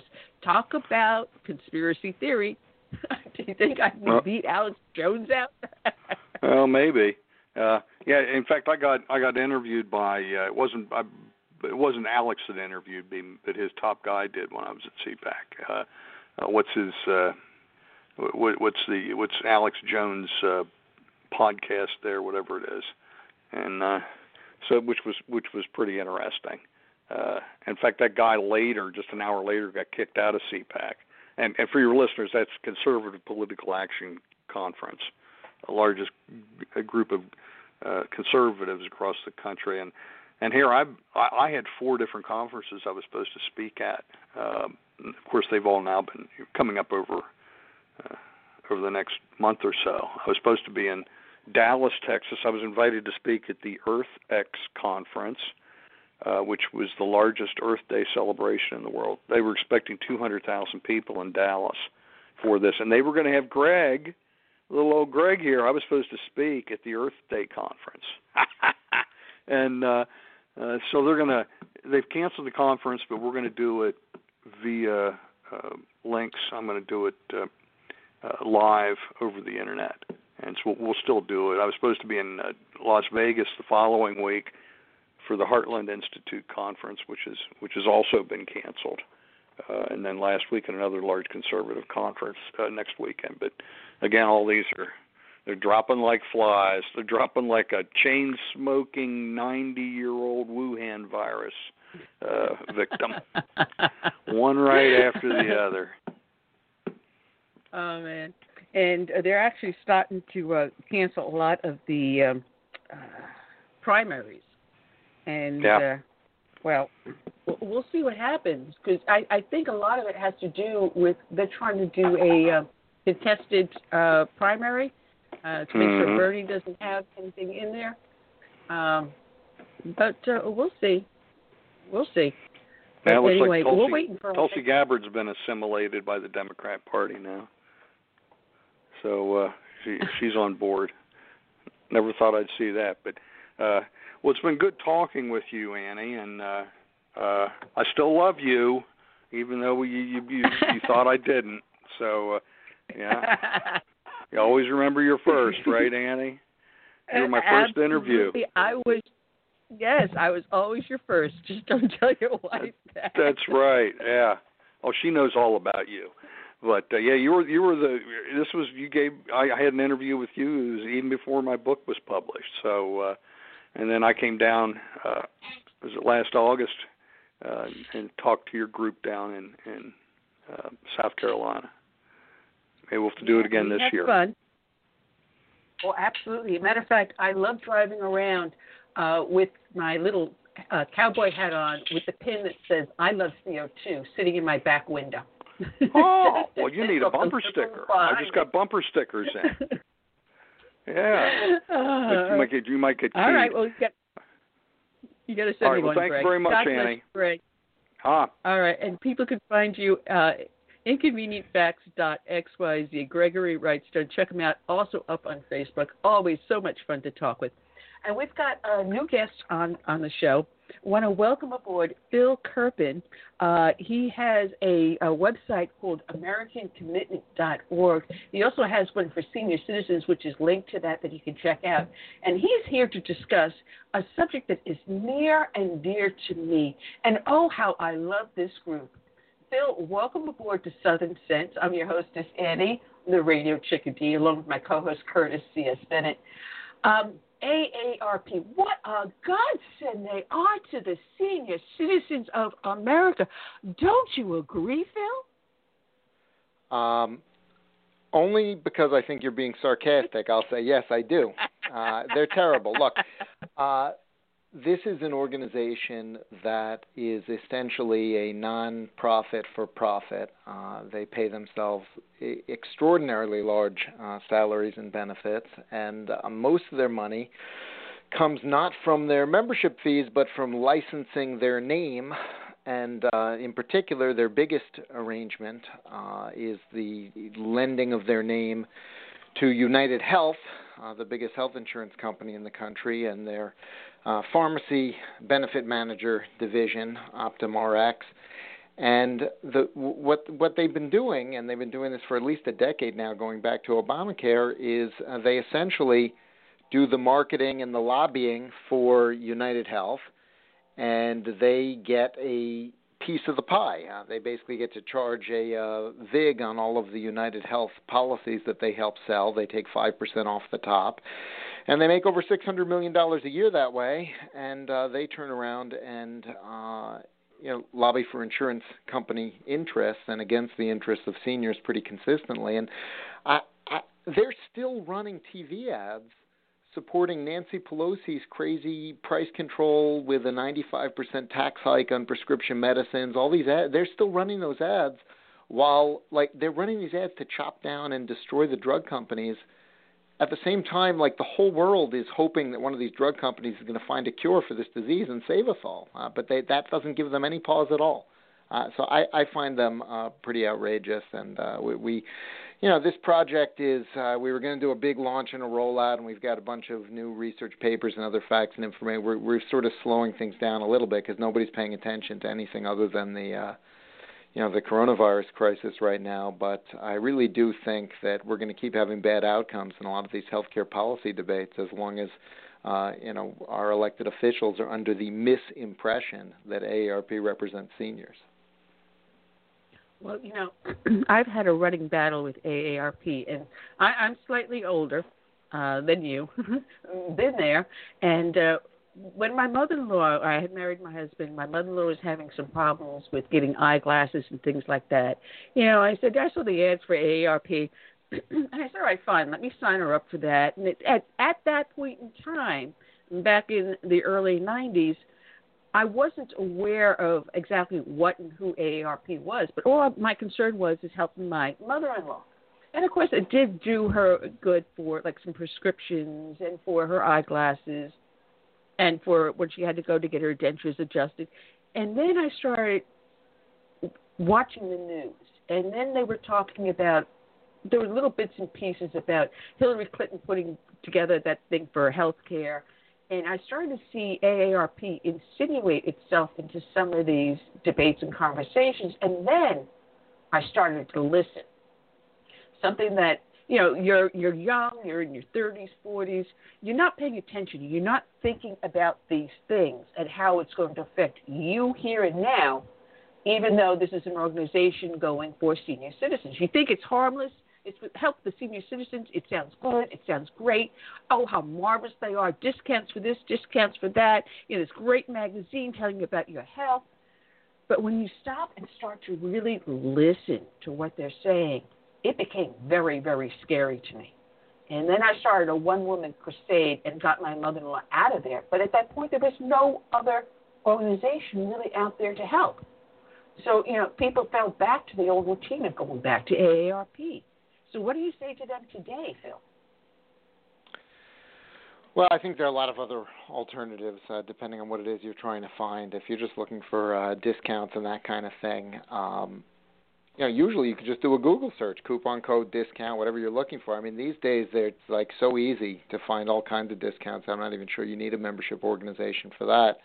Uh, if you're looking for advocacy, someone to represent, uh, you know, your interest in Washington in state capitals, that kind of thing. I mean, there are a lot of conservative groups out there that do that. Some senior specific, like 60 Plus organization, which is the group associated with Pat Boone. Uh, there's also uh, now there's an entity called AMAC, AMAC. that is sort of does does both yeah. the advocacy and does the uh, yeah. you know some of the insurance products and the discounts and that kind of thing. And there are a lot of other options out there. The main thing is you know, don't ever buy something just because it has the AARP name on it. And in particular, don't buy a health oh. insurance product just because it has the AARP name on it because they sold that name to United Health. It's an exclusive endorsement deal. And pretty much all of the commercial products that have their name on it, it's not because they've done an assessment and figured out what's best for you. It's because they're getting paid to put their name on it. That's why they make so much money from royalties. Oh, absolutely. And, you know, AARP used to send me all the stuff. And when I turned 50, boy, did I get inundated with these things. You sign up, sign up, sign up. it got to the point where I would get, you know, two or three of them in the mailbox at the same time. So I'd turn them, I'd open them up, get their prepaid return envelope, and put in bright red letters, no. I would start off really like, no, thank you. Don't send any more. And they just kept on coming and coming and coming until I took a bright red marker on them and started to say, What part of no do you not understand? And I got a little bit more colorful in the later ones. And finally, after about a year, they finally got the hint. I'm using their postage to mail back to say, right. Stop. Nope, nope, don't want it. Someone finally got the hint and stopped sending it. But, you know, they, they bombard you with these mailers. They bombard you with these print advertisements. They bombard you with radio and TV advertisements. They're up on the social networks. They are everywhere, and yet they are one of the most harmful organizations out there.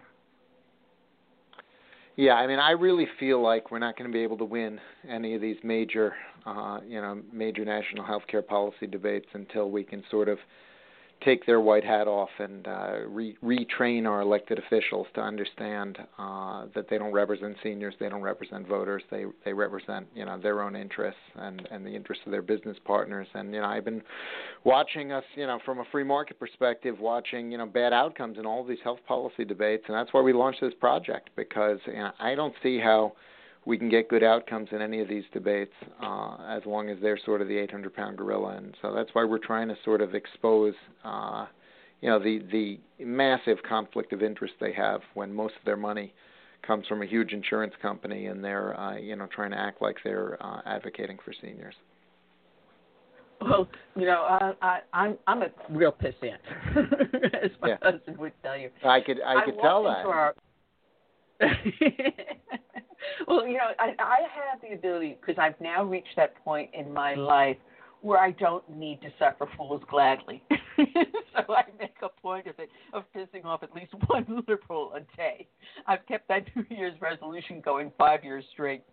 But I, I walked into uh, our, my local Walgreens to pick up a prescription, and right by the front door, um, United Healthcare, with a big AARP sign, had put a sign up there for Medicare Advantage. And at mm-hmm. that point in time, Obamacare had um, the Medicare Advantage plans being phased out within eight months. At that point, specifically in time. Fortunately, because of the backlash from the public outrage, they decided to keep the Medicare Advantage plans, but they were going to phase them out within eight months. And yet, United Healthcare, with this AARP alleged sponsorship, was pushing the plans. And I looked at and there was about six senior citizens gathered around this table. The sales agent did not like the fact that I walked up and challenged him on that very issue. Oh, this is what we have to do, Don. We, we have to get the word out there, which is what your group is doing. Yeah, well, yes, thank you. And you know the, um, you know they, the AARP was fine with killing Medicare Advantage plans because their real cash cow is the Medigap plans, the uh, supplemental plans for yeah. people who are in traditional Medicare, and uh, those plans, by the way, which are their cash cow. You know, when they when they agreed to support Obamacare, even though calls from their own members were running 14 to one against it, uh, they got provisions written into Obamacare that allows their Medigap plans, uh, that allows Medigap plans, which is their biggest cash cow uh, to continue to exclude pre-existing conditions. Those are like the only plans that can still exclude pre-existing conditions, and uh, you know that's a pretty pretty nifty trick that they pulled because you know it's the the same time that they're out there saying, "Oh my God, we need to end pre-existing condition exclusions in their political advocacy." Their lobbyists got themselves carved out of that. Yeah, it, it, it is such a scam that I see on AARP, and having read and people know I've, I've written on my blog before Nancy Pelosi said you've got to pass this so we know what's in it. I wrote, I read the health, the House plan. I read the Senate plan before the two of them were married. And I wrote extensively about the constitutional violations and other things that were put in there. Um, the conscription of labor that was put in there. The fact that the, in the Obamacare that a person uh, appointed by government can walk into your home and if they don't like what's in your refrigerator or in your cabinets, you can be penalized. If you don't like what they're teaching your child, the child can then be removed from your home and given to social services. All this was in Obamacare. And then when you look at how the health care advantage with AARP was favored so much in it, and the public has no idea what AARP really is. It's uh, it's pretty remarkable. And by the way, I don't know if you've seen. have you seen the TV ads they're running now, where they use like out of context clips of President Trump to pretend that he supports Nancy Pelosi's prescription drug bill, and like they say the Senate should pass oh, yeah. it. It's like the most dishonest yeah. thing I've ever oh, yeah. seen. What, what President Trump actually said about that bill is that he would veto it because it would prevent the development of a hundred new medicines. Uh, now, if you're a seniors group you should be against a bill that will prevent the development of 100 new medicines. But if you're a front uh, for a large insurance company that doesn't want to pay for new medicines, uh, then then it makes more sense. But it's incredible. They they use a totally out of context clip of President Trump, and they run these ads on Fox to try to make it look like uh, the president supports Nancy Pelosi's bill. Phil. Well, uh, Phil, Yeah. I was going to ask you if you you if you heard if you watched. Oh, just Curtis, just give me a second because he mentioned the commercial. Let me follow this thought through. If you had seen the commercials by a lot of these multi-million dollar sports players, such as Joe Namath, uh, advertising for these Medigap and Medicare Advantage plans, how you get zero premium, zero money down. And if you look at their websites and follow it through, a lot of them come back to United Healthcare and AARP sponsored programs. Have you seen those? Uh, I have seen I have seen some of those. Yes. Because again, they have somewhere along the way they're linked through United Healthcare and AARP. Because I went onto those sites. My husband and I are both, you know, senior citizens on Medicare, and he's going, "Well, what is it?" And I checked it out, and it's such a scam. Uh, Curtis, go ahead because you know this is something else that you know, um, Phil. This is what your group is is doing, exposing these scams.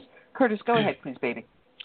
Yeah, I was just wondering if you think that um, AMAC is a viable competitor to AARP and um, could eventually overtake them in maybe 10, 20 years. Well, um, I know their founder recently passed, and so they're in a bit of a sort of transition period. I don't know that there's necessarily going to be one uh, conservative competitor because people, it seems every few years somebody starts a new one. They say we're going to be the conservative AARP or what have you. I think that it's sort of more in the nature of conservatives to have a whole bunch of different groups uh, that cater to kind of smaller populations, smaller niches, and so forth. So I'm not sure you're ever going to see that one powerhouse alternative. And frankly, you know, I don't, you know, if somebody's in the, if somebody's paying 16 bucks a year to ARP because they like the magazine and they use the hotel discount or something. Although, I mean, these days no one's staying in hotels, but you know, uh, that's fine as far as it goes. My concern is not uh, with that. My concern is when they misrepresent themselves in these pu- public policy debates and scare politicians into thinking, oh, this must be what seniors want, when they're really representing what their for-profit partners want. And so I don't know that you need to have one big,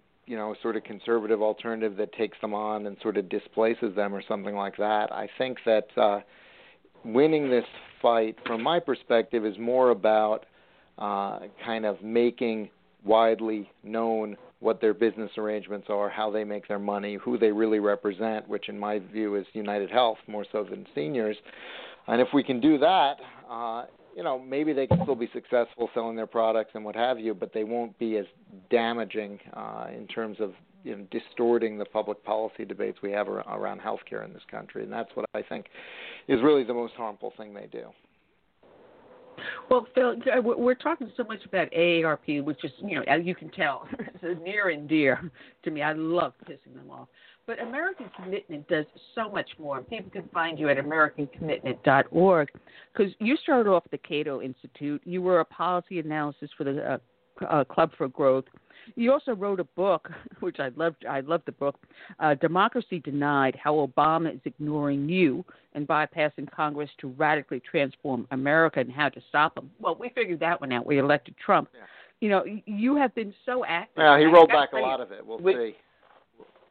Well, I got to We'll tell you how, that uh, probably at the time, I was I was going to say probably at the time you were going to bed uh, Sty um, to Stuyvesant High uh, in Brooklyn. I was probably walking a beat in Brooklyn as a cop. But you know, your organization is is has a myriad of different uh, uh, aspects to it, where you defend freedom of speech. You're going after regulations. Um, you're also looking at the tax code. You do a lot more things than you know people like me bitching about AARP. There's a lot more to your group than what we're talking about. Yeah, what we try to do, it's a little bit different from some of the other groups. There, we really don't do uh, original research. Uh, we we don't really, uh, you know, uh, we we don't try to reinvent the wheel. What we try to do is kind of pay attention to the policy debates uh, that are sort of on the margin. They could go in either direction on any of the fiscal, economic, or regulatory issues, and, and some related things like the free speech issues are important because if we don't have those, we can't even do any of the rest of our work. So, I mean, we do work on uh, some things that aren't directly kind of economic, but typically, uh, we monitor sort of these fights, whether they're regulatory agencies or in Congress uh, or in the White House, and then we, we try to weigh in where we think you know getting regular citizens a little bit educated and a little bit involved, whether it's writing letters to Congress or comments into regulatory agencies or weighing in with the White House, where getting getting you know regular people involved by you know, a few hundred or a few thousand or sometimes more than that, uh, we can actually make a difference in terms of the outcomes and tip things uh, in a more free market direction. And uh, that's kind of the mission. And so we do a lot of uh, you know technology policy issues at the FCC. You'll see a lot of that on our website. Uh, we do uh, a lot of healthcare related issues, a lot of energy related issues. So basically, all the things that really matter economically, taxes, all the things. Um, they really make a big difference in terms of how the economy is growing, how many jobs there are, how much you know what's happening with wages. Uh, we try to look for the ones where you know we can affect the difference. Sometimes you're not going to. Sometimes something's just a freight train. You're not going to stop it no matter what you do. It's not really a uh, a good use of people's time to get them spun up and active on something. Uh, other times, uh, you know something's going to be stopped anyway. It was introduced by one nutty Democrat, but it's not going anywhere. So you know, weighing in against it is not necessary. So, but we try to focus on the things that uh, really could go either way, where getting people involved, educated, uh, active can make a difference. And uh, you know, we get uh, send a lot of email action alerts, and uh, we do a lot of radio interviews like this one, and we just try to get the facts and the information to people so that we can tip some of these fights, uh, some of these outcomes across kind of all these economic policy areas uh, in a, in a more free market direction. And right now it's kind of an insane time because uh, you know, every crazy left wing idea I've ever heard of, it seems like somebody's trying to attach to one of these coronavirus bills. And uh, you got Elizabeth Warren saying, you know, forgive all student loans as part of the uh, coronavirus response. And you got people trying to do, uh, you know, wind and solar energy credits and stick that in there. And, uh, and you know, just sort of like all their left wing ideas, somebody's trying to find a way to slip in there. Nancy Pelosi tried to put taxpayer funded abortions in the first coronavirus bill. Oh yeah, and then I saw that. And then this oh, is what they do. So they try to put all of their insane left wing stuff in these bills, and then they say, you know, how dare Republicans slow down this urgent uh, need to legislate? when it's just Republicans saying like, you know, you take out all these ridiculous left wing things that have nothing to do with this. And so it's a uh this week has been a uh, challenging week from the standpoint of just staying on top of this stuff and trying to stop, you know, the craziest stuff uh, from getting attached to this uh, stuff. But uh, that that's kind of the mission of the organization: try to stay on top of the uh, fights where we actually can make a difference and uh, and and you know move things in a in a more you know pro pro growth, uh, you know, pro prosperity direction and. uh all the stuff's on the website there at AmericanCommitment.org. And of course, as as we were talking about, you know the the AARP stuff we really we really launched that project because a lot of these times we get in these fights on healthcare that we think could go either way. And uh, we start getting letters going getting people in, involved and so forth. And then you know AARP weighs in on the other side and they just they've got the ability to just shut everything down. You know I mean the Trump administration had this really great proposal uh, to f- require the middlemen in the prescription drug business to pass on rebates to seniors at the point of sale in Medicare Part D because right now the pharmacy benefit managers have this insane perverse incentive. They actually tell the drug manufacturers, charge us more, raise the price because we can charge 25% of the price at the of the senior at the point of sale as a copay. So raise the prices high, keep raising it higher and higher and higher. That's great. We want it really high, but give us a big rebate because we're allowed to pocket the rebate. And uh, so if you give us a high price with a high rebate, we make a lot more money than if you give us a low price. Well, they're only allowed to do that because they have an exemption from the federal anti-kickback law. That's insane that they would have an exemption from the federal yeah. anti-kickback law. And in a lot of these drugs, like insulins, the rebates are enormous. They can be over 50% of the list price. And so, you know, that's why those are so expensive. And so Trump well, had a very simple proposal. He, let's get rid of the anti-kickback exemption. Let's require any rebate to be passed on to a senior at the point of sale and any Medicare Part D plan AARP came out against that, guns blazing. They blew it up. Like, how could you call Hmm. yourself a seniors group and be against that? Well, you know, I figured it out. It's because United Health owns one of the largest pharmacy benefit managers, Optum RX. So they, you know, they would goes after the business model of one of their big for-profit partners where they get their money. And so, you know, we're going to keep losing these big policy debates if we can't kind of expose them. And so that that's what that's where that project fits in, sort of with the mission of the organization. Well, we, we need to unite other conservative groups across the nation. I mean, I still run a Tea Party here in South Carolina, very active, several hundred members in just my little county. Uh, we need to get other groups, other Republican groups, other conservative groups involved. And I think if we can unite them the same way we united again, uh, behind Trump and against the Obama policies and Obama, you know, little mini me's that have come after him, um, I think we can probably make a little headway, but that's going to be the hard thing. You know, going into this upcoming election and coming out of this virus, you know, pandemic or pandemonium, I should really call it. You know, it's it's going to take a little time to get us reunited into something like this. And I think um, if people realize how much AARP is affecting the way our health care is being taken care of during this emergency, I think we may be able to expose them. What, what's your thought? Well, I was shocked that they were still running that ad. That I saw it even after all. I mean, I, that just seems insane to me. But but frankly, here's the thing. I think uh, the the the lesson we really need to take out of this uh, virus crisis, and I hope it's over, you know, relatively soon. Uh, you know, every single crazy, stupid government regulation that they ended up suspending uh, should be repealed permanently. I mean, why do we have all of these uh, crazy rules and regulations that prevented tests from being developed and deployed, and prevented treatments from being getting out, and uh, prevented doctors and nurses working across state lines? All this kind of stuff. Uh, you know, I, I, I think that, and I've seen a few pretty good lists of everything that's been suspended so far.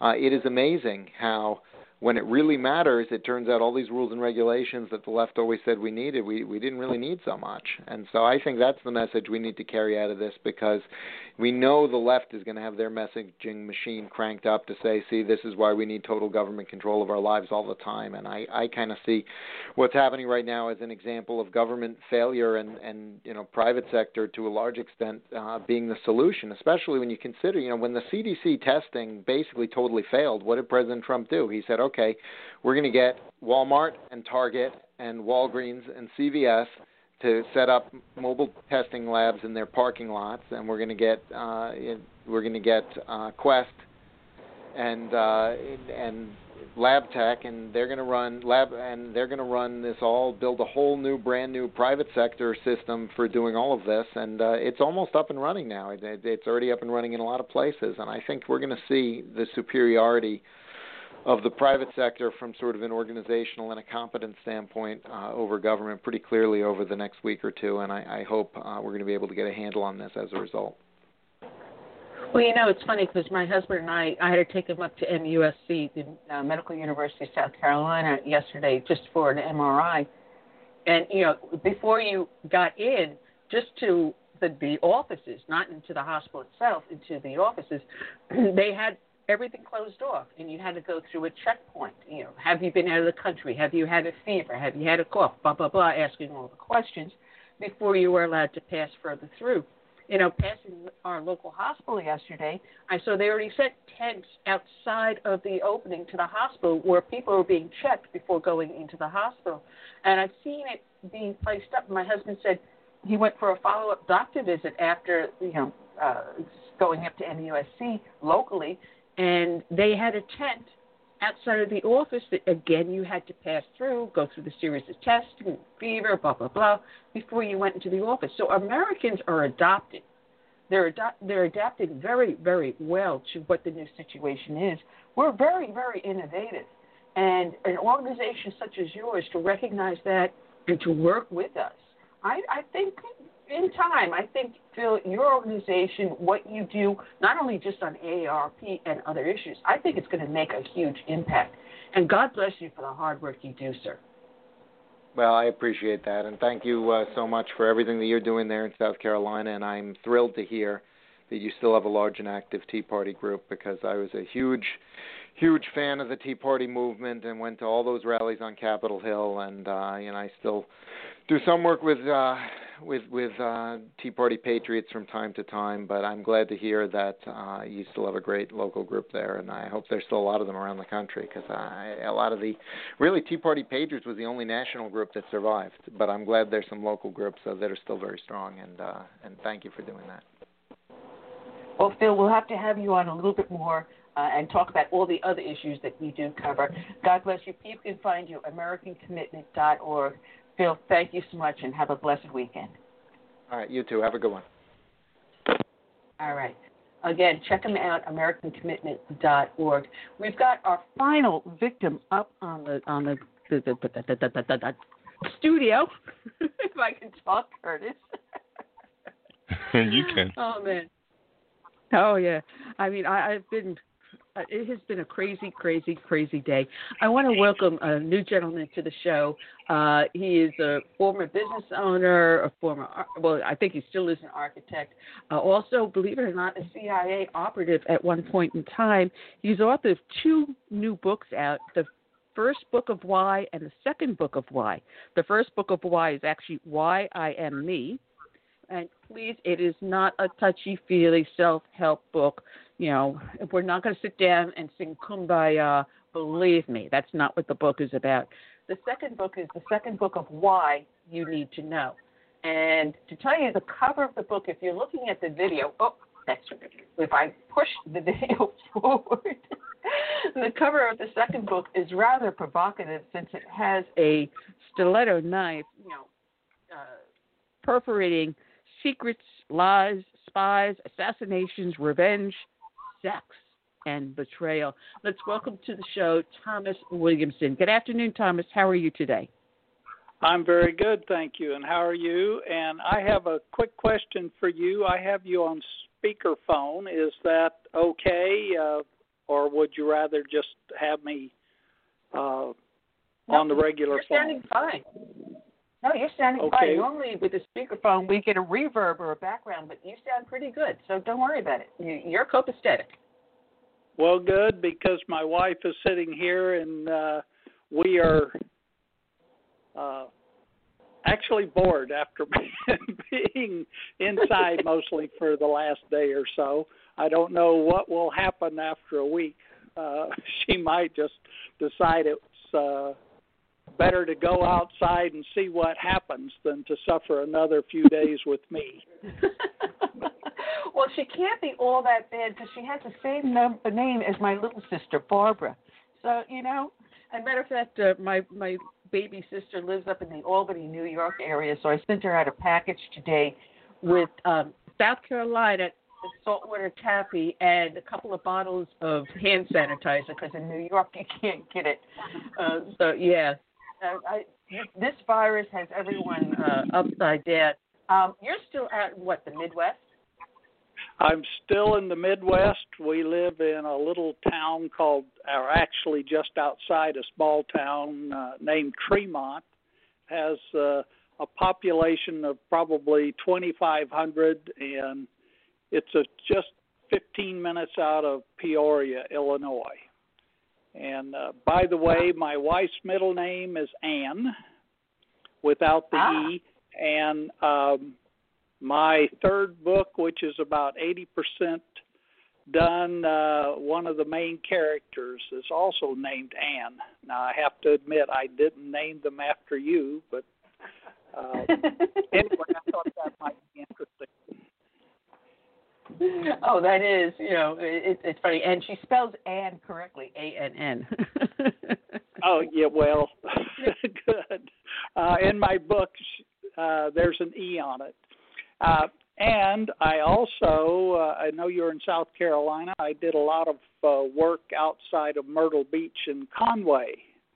Um, oh, it's been now probably 10 years ago at least worked on a, a bank in Conway. But uh, mm-hmm. Con- uh, South Carolina is a beautiful place, very nice. At least the uh, Low Country, I um, enjoyed it very much. and Yeah, the city uh, of Con- Myrtle Beach, Conway. It's the Conway Myrtle Beach is the Grand Strand. I'm in the Low Country, which is about three hours just south of it. Uh, Low Country starts around Charleston and then goes down to. Uh, yeah, it is. I know the Myrtle Beach, Conway area very well. Well, the one thing I thought was strange about Con well, not strange, I shouldn't use that word. Uh different about Conway is they uh were very proud of their live oak trees and they gave them names, not just big oak or large oak. It was like John Foster Dulles oak. Um you know, Mhm. they gave them full complete names. Um roads circled them, went around them. They went uh, very much out of their way to save those trees and protect them. Oh yeah, the angel oak is a very, very uh, famous tree in South Carolina. Matter of fact, the most famous of all the angel oaks, uh, all the uh, the uh, oak trees are is the angel oak on Johns Island, just south of Charleston. Uh, that is the the uh, oak tree in South Carolina, and here in the Beaufort area on St. Helena Island, we have what we call the century oak or the emancipation tree, where the Emancipation Proclamation was read, and any slave that made it to the tree to listen to the Emancipation Proclamation was hereby a free slave. True story here in South Carolina, and they showed up by the hundreds. And on that day, slaves were freed in South Carolina under the century oak. And it still exists. And they actually have built the roadway around it because the tree started to be encroached by traffic and they rerouted it and to give the tree a little bit more breathing room. Very, the very we we care about those trees. Well, I could I could tell you South Carolinians did just by what they had done in uh, in Conway, but uh, and I also worked in the Charleston area or just north of the Charleston area um, on another financial facility in that area. But those those days uh, are long past. Um, I'm I'm retired and enjoying every minute of my retirement. Well, you know, your books are very interesting because you know I'm I'm like I'm in that place halfway between what a lot of the listeners are. You know, here you are a child of a World War II active duty. You grew up, you know, with the war going on while your father was serving. Um, actually, you were born, I believe, 44, and the war ended in 47. Uh, my father served in Germany in 47 and 48, so I'm also a child of a World War II veteran, but I came long after. And, you know, we're in that area where, you know, World War II is now ended. You now have the Korean War going into the Vietnam War. And now, you know, the world has exploded. You you come from a much more simpler time. You were a military brat, but you know, things were a lot easier when TV came around, you had two or three stations to watch. You know, you listened to the radio, you ran out and you played with your friends in the yard. It's so much different today. So, stepping into your book and stepping into what childhood should be compared to what it is today, it, it is a striking comparison. Well, that's true, and uh, at the same time, uh, we uh, military dependents, especially uh, of the men who served in World War II, um, and and those that stayed in the service afterwards. Uh, uh, we didn't suffer through things, but we appreciated the things that we had probably much more than uh, kids today do. Um, and it was a simpler time. Uh, we uh, we didn't wear helmets when we rode our bikes, and uh, we didn't worry about going downtown um, to the movie theater or riding the bus or uh, later on in life when my father was stationed overseas and the family was with him Uh, my younger brother, at the age of, I think he was seven, or if that, and I was 16. We were sent to mainland Europe from England by ourselves just to tour for a week. Uh, and you couldn't imagine a 16 year old and a 7 year old um, in Europe today by themselves. no, no, heaven, heaven forbid. I mean, uh, uh, people uh, freak out when they um, see a parent allowing a child to walk home from school two or three blocks. You know, next thing you know, child services is called on the parent, and the parent's being called before a court, before a judge. How dare you allow your child to walk home from school two or three blocks? You know, it, it, it, we have gone so far overboard that we no longer let children be children, and we allow we, shove them in front of these smart devices or allow them to to stay glued to these smart devices to the detriment of their mental and physical health. Well, that's true, and uh, one of the best things as I grew older, my parents told me was, "Let your children, let our grandchildren make their own mistakes. Don't try and live their lives for them. Let them uh, experience life and learn from uh, the experience." And I think that is really true. Um, and, I think is. that's something that's lost. It is because Oh, I yeah. believe today's children are too sheltered, and and that's why they're afraid of of everything. I mean, they have to have safe spaces, things like that, because they can't cope. Well, isn't that the truth? Um, and I've my children. They you can't call them children anymore. They're uh, in their 40s and 50s. Um, they're somewhat that way, um, but not as bad as most of the college students of today who um, I can't believe sometimes what I see uh, on television. Um, it is amazing to see how little they can deal with. Um, and it, Oh, man. it in it- some ways scares me. Yeah, and they're triggered over some of the most silliest things. I mean, heaven forbid they they watch some of the old shows coming from the 30s, 40s, and 50s. You know what went on? Then they would say, "Oh, how racist! Oh, how how sexist!" Uh, you know, you look at the Marx Brothers. Some of the stunts they pulled, you know, they'd be triggered every 15 seconds because of a sexual innuendo that was being used. You know, it's amazing how we have raised a generation of.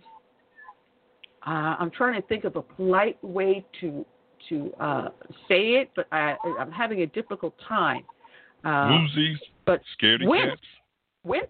Wimps. Uh, yeah, That's what my I- I- wife just said. Wimps. Yeah, I, I have more colorful language that I am biting back the back of my tongue, and my listeners know that I normally don't curse, but one necessary, I let them fly. and wince is, I think, is too polite a word. Well, I have, uh, as I have watched uh, cable TV in the last several years, my wife, uh, she, uh, I, she has to get upset with me because I, I throw uh, words at the television set that I never thought I would use. Um, well, not that I didn't use them, but uh, not like I do now. Well, I, I remind my husband, don't throw anything physical at the TV because we paid a lot of money for that TV. I can replace you, not the TV. and she's probably laughing in the background. Yeah, agree. Well, one of the things that I did, uh, you know, it, when I was writing my books, one of the things that I tried to do was uh, tell people why I turned out the way I did, especially my children, to tell them about, uh, I think, a time that, not that it was perfect, but it was uh, a better life to live in a many in many ways than it is today, and to tell them about their me, uh, a parent, and their grandparents, and some of what they did. Uh, and I think it's uh, sadly something that's missing in today's kids, and also it. Uh, oh, how to say it? Um, shows them, hopefully, tells them that their grandparents and the people that came before them had to go through a lot more and to uh, strive to make things a lot better uh, for them. And hopefully they'll appreciate some of that. Well, you know, uh, reading your book, and as I was reading the first one, you know, um, something nagged me in the back of the head. And as I continued to read it, I began to understand. Um, you wrote this book, you know, Why I Am, um, as a way for you to bring stuff out about yourself. But I found as I was reading it, you weren't talking just to yourself, trying to get yourself to understand why who you are today. I, I seem to hear a voice in you saying, I need to tell my family who I am, why I did certain well, things. Well, that's exactly why right. I couldn't tell you certain. I, I felt it was more of a love letter to your family, friends, and explain to people that knew you why you did and who you are today. Well, that's that's very true because, uh, and I really appreciate you capturing that. yes, uh, she helps me out. I lose my words. She's she's my thesaurus, my uh, dictionary editor. She's she's many many things. Um, my best friend, my lover. She's my companion. Um, but uh, she's someone special. But I just wanted to know and how it all came about. I discovered uh, a letter that my great grandfather had written trying to tell his children about what he uh, had gone through, what had happened, um, and it uh, it was something that I thought I would do, and it started out as just I think I mentioned it in the foreword of the book. Uh, that it just started out as a three page letter and it ended up being uh, two books. Um, and the third book is uh, really a, a book of fiction, but uh, the first two uh, have a lot to do about me and family and uh, about us. Yeah, it is. It, it, you talk a lot about your grandparents, your great grandparents, what they went through. And this is something that kids today can't understand. You know, we've got this virus that's coming through and ravaging our economy. And don't even, I got with my three guests on a rant and rave over this one. But kids today, uh, oh, heaven forbid, you got to stay home for a week or two, stay in the house, you know, wash your hands, you know, sanitize your hands, clean surface. How dare you ask me to do that? Where you look at what went on before us, where they didn't even have hot and cold running water, much less a bathroom in the house. It was the outhouse out back. It was the pump in the middle of the yard that got you your water. You didn't have electricity or air conditioning in a lot of these situations. Yet our families survived. Our grandparents survived and raised their kids. Our great grandparents did it. You did it. Your father did it. And we all managed to come out the other end. I mean, you lived in military housing without air conditioning. Oh, I remember living in military housing back in the 80s, and they were just starting to put air conditioning in. You know, these minor little inconveniences, we still survived and managed to raise kids. Well, I didn't raise kids. I was not blessed with it. But you raised kids. You had a productive life. You had a career. You you made yourself in, in the world and brought your kids into the world. And yet today's kids today don't understand this. And I think that's why someone reading the book can begin to grasp what they're living today is not the world's worst. There's been worse before that. Well, that is true, and it is. Uh, uh, I lost my train of thought there. Anyway, uh, Barbara when, when you mentioned, uh, you know, no running water, uh, you know, I I literally uh, for a while lived with my great grandparents for a year, year and a half, and we would go down and visit uh, with people who were literally a blacksmith who uh, and I mean it was I can still remember the smell of the how the iron shavings smelled when they would go up in flames um, trying to uh, use the hand pump to get the water up uh, and with my uh, grandmother on my father's side it was a, a well that was just you know dug into the ground and it had a bucket on a rope. It didn't even have a lining. You know, you wouldn't let the bucket swing and hit the side of the um, the well, so you could keep the mud off the bucket. Uh, mm-hmm. It was tr- truly an amazing situation, and uh, you were blessed if you had a. Uh, I'll put it this way: if you had a uh, outhouse that had different sized holes where you wouldn't necessarily as a small little three four year old child worry about falling in uh falling through the hole and that that was uh, literally a worry uh at least when you're three or four uh but uh, simple simple things, simple toys to play with that were made by your parents and grandparents. Uh, things were, um, and they were fun.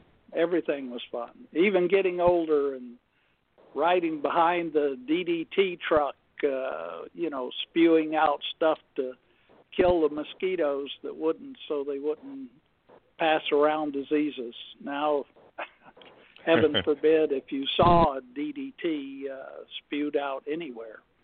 Um, not that it was good to ride behind the the truck, but uh, that's what we did for fun. Uh, crazy things that we did. Well, not only that, but, we used to have um, names for um, diseases like German measles, Spanish flu, Asian flu. We even named one after chicken chicken pox. But the, but today, if you try to use somebody's name like China or or whatever, the the people Wuhan get upset. virus. This generation. Mm-hmm.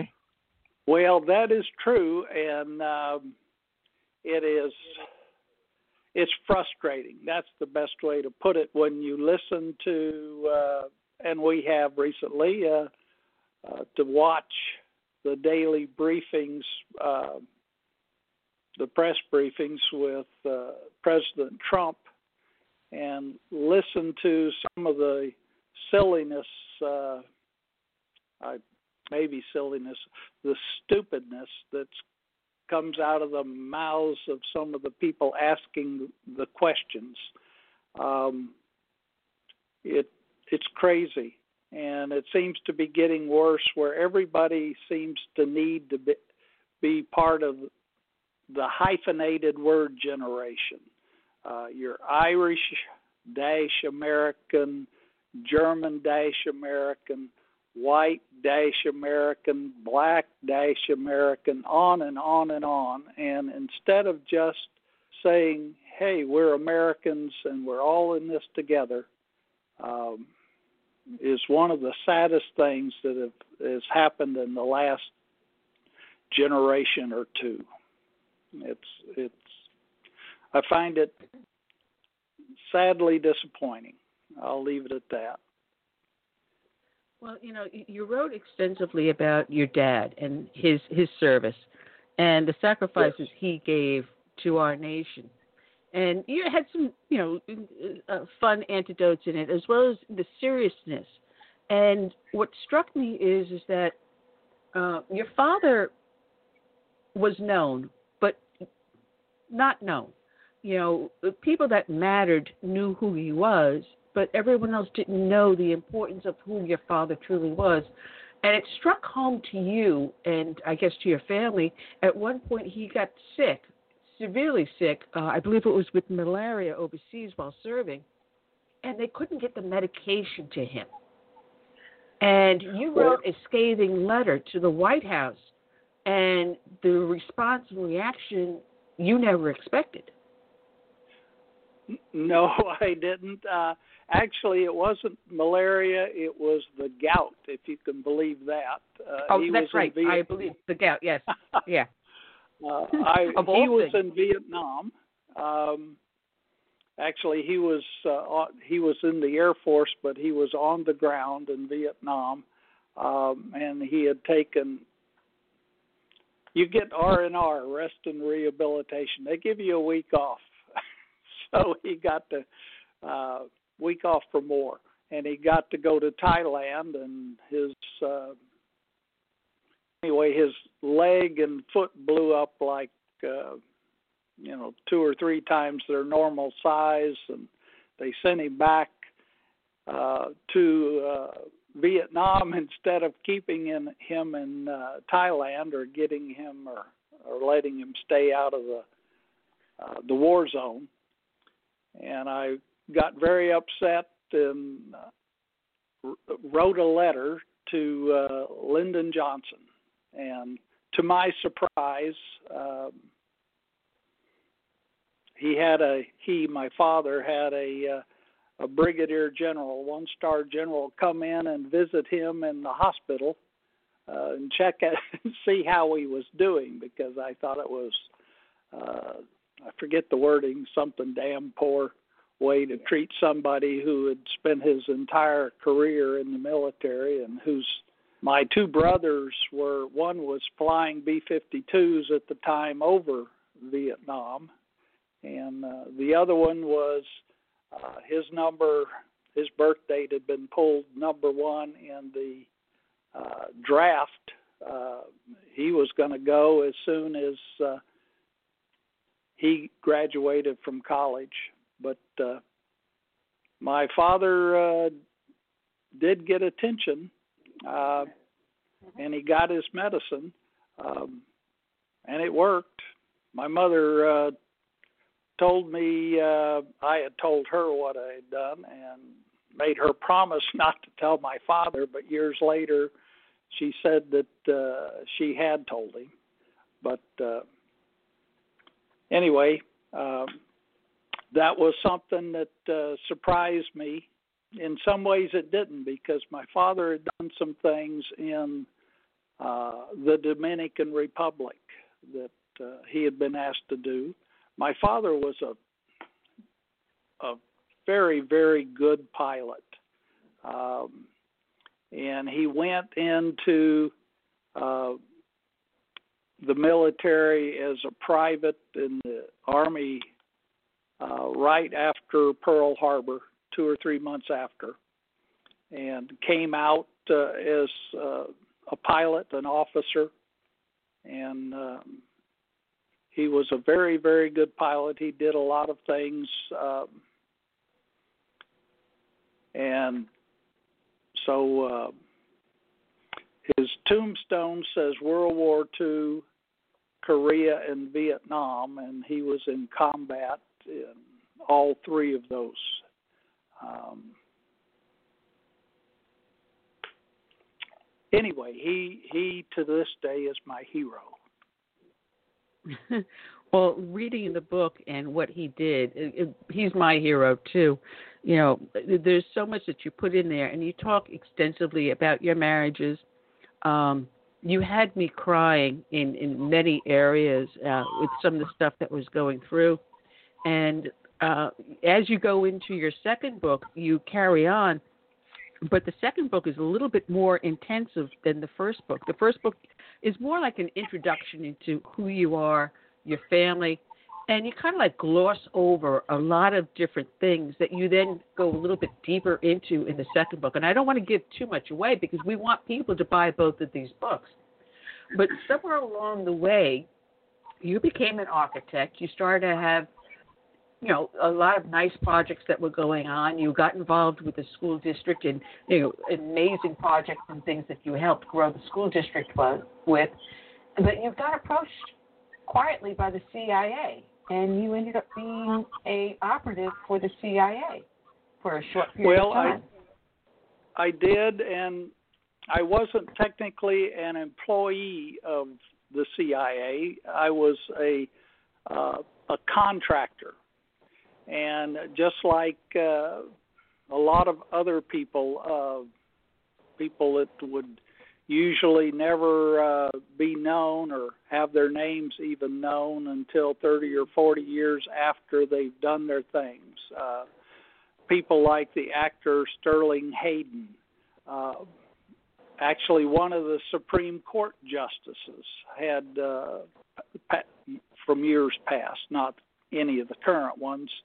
Uh, had been uh, a contractor for the CIA at one time. So uh, the difference was uh, we were asked to do some things, and uh, we did them, and uh, we did them for a lot, probably a lot of different reasons.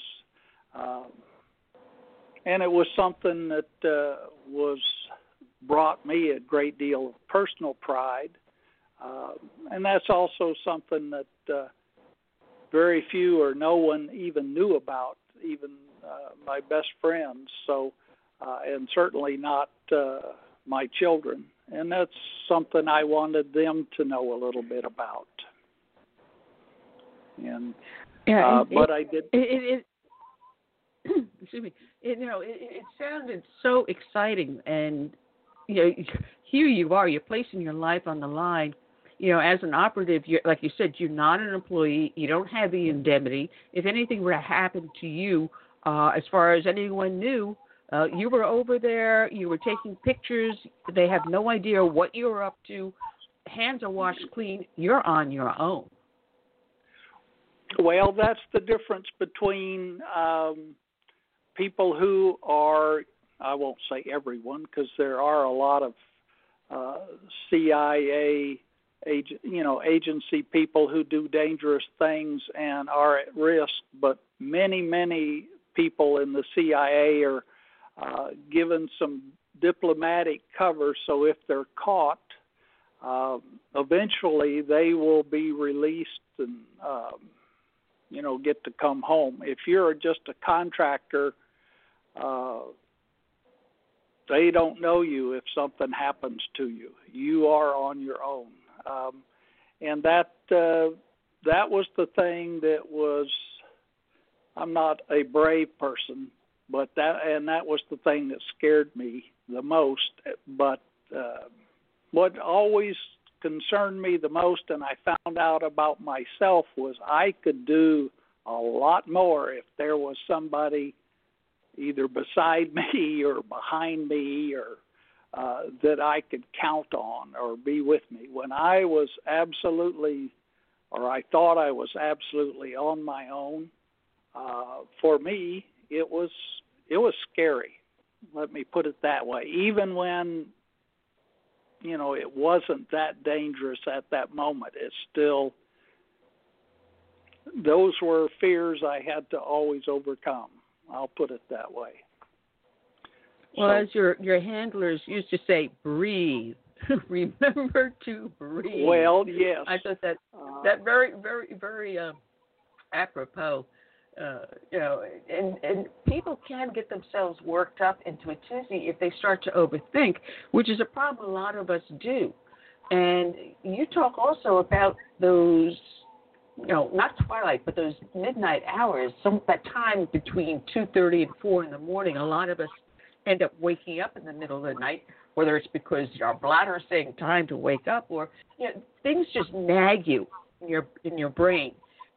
And as you think you're you're asleep the most, these things start popping up into your subconscious and then conscious. Next thing you know, you're awake and just dwelling on these issues. Well, that's true, and uh, that's the one thing I can say that I'm proudest of over the years. I tried to write about it in the book when I was, you know, very young. You know, you see these cartoons about kids worrying about monsters under the bed or, uh, you know, being afraid of the dark, those kinds of things. And that was me when I was little. And over time, you know, I learned to manage those things and uh, put little. I built little rooms that I would lock these things away, and now I can just, uh, and I do. I I wake up for a variety of reasons, always about the same time, but I can open the door to pleasant thoughts now and lock up and close the doors. Uh, uh, you know, to the bad uh, the bad things. Now, my biggest problem is my brain is so cluttered with little rooms I've locked things away in that uh, I can't remember a lot of things at, at this old age. We, we, we say we suffer from CRA. Can't remember, and I'm sure you know what the last word is. Go ahead, Curtis. Yeah. Phil, did you go to the CIA or did they approach you No, no, no, not about Phil. working? Tom. Thomas. I mean Tom. Curtis. Oh Phil man. was our last guest. Tom- Thomas. Yeah. Thomas. See, Not- suffering from CRS, Curtis. Yeah. Not I- a problem. Oh. Thomas. anyway, uh, yeah, they approached me. What happened was, and I didn't know it at the time, uh, early in the Vietnam War, uh, they everybody. Well, let me back up a little bit. Everybody still had to sign up for the draft. So at 18, I went uh, down and registered as required by law. Um, and as they started to reinstitute the draft, um, they said everyone in college you can quiz out of it. My word, quiz, not theirs, but uh, they invited us, at least at the, the school I was going to, uh, to come in and test. And you went in, you gave them a thumbprint. Uh, you were given uh, paper and a ballpoint pen or pencil, I can't remember which, and a list of four or five subjects to write on that you could pick. And I picked a uh, uh, something that had to do with uh, the Soviet Union and Red China, and which one would be our biggest enemy in the future. And I wrote about that. Uh,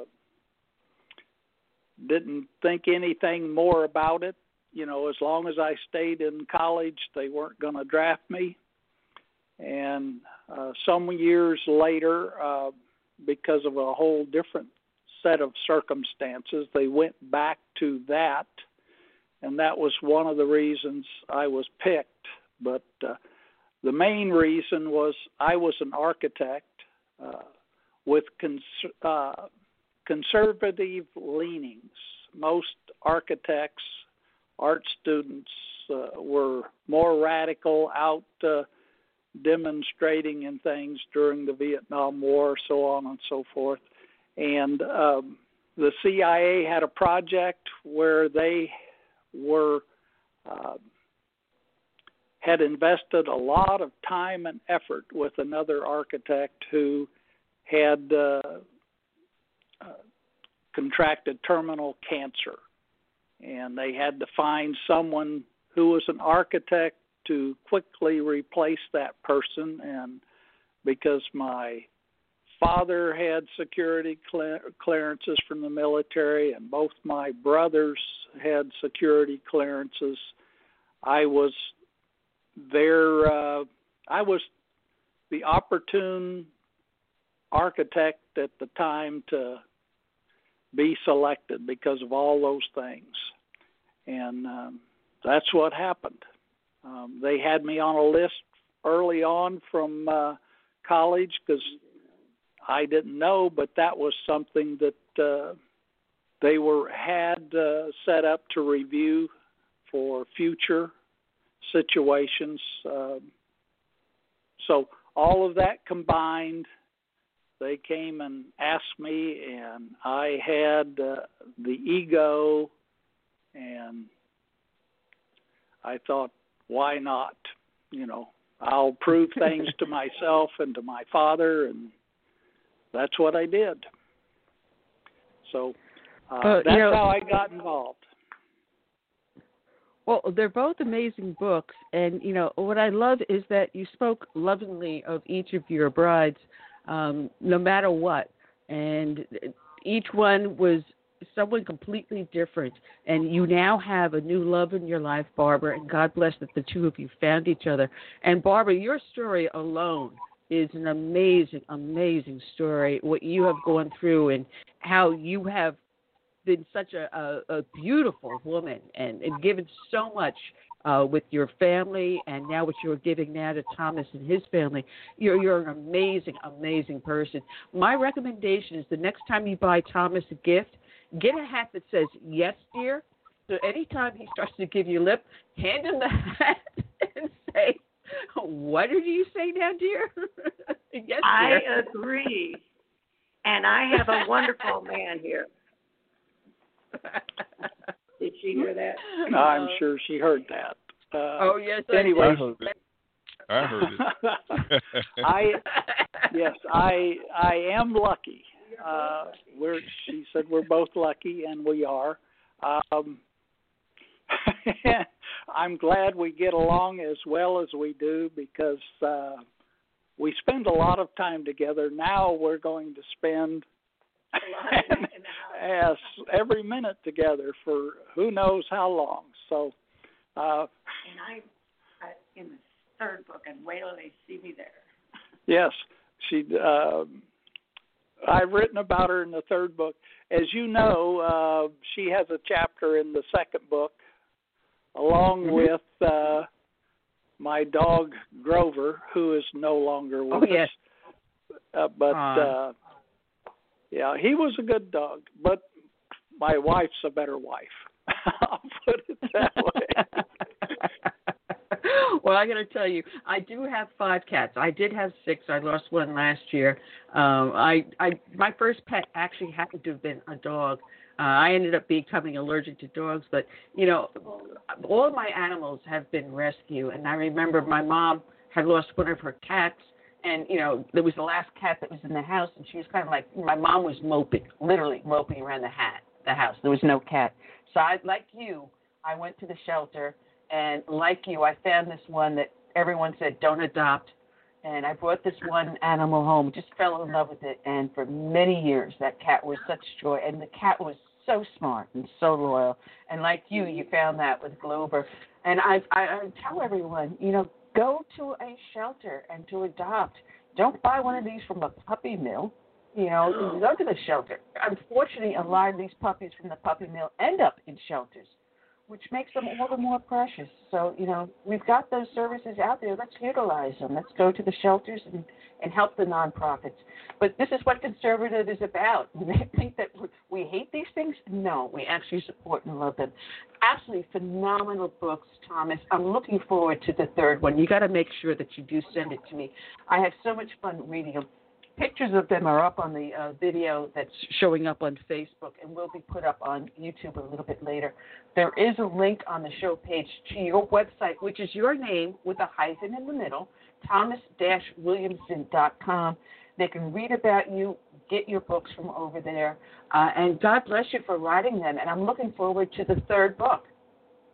Well, I am looking forward to getting the third book completed, and maybe that's a positive with uh, being locked away here in the next few weeks uh, in quarantine or whatever you want to call it. And thank you so much for doing that for uh, the books and uh, for me. I really appreciate it, and I, I uh, actually I enjoyed writing the books, and I have really enjoyed writing this third one. So, uh, and uh, I hope people do take a, a look. I think they will be um, uh, happy with what uh, with what they read, or I shouldn't say happy, enjoy the books. I'll put it that way. Well, thank All you, right. Thomas. And it's also a pleasure speaking with you and your lovely bride, uh, Barbara. And God bless you. And please stay safe. Well, we will, and thank you. And you, uh, yes, Barbara said uh, you're wonderful, and you are. And uh, we appreciate uh, every minute we've spent here, and uh, and we've enjoyed it immensely. Well, We Barbara, enjoyed put it him to work. Tell him to sit down, right, right, right. Go work, work, work, Barbara. Right, right, right. And read, read, read. we will.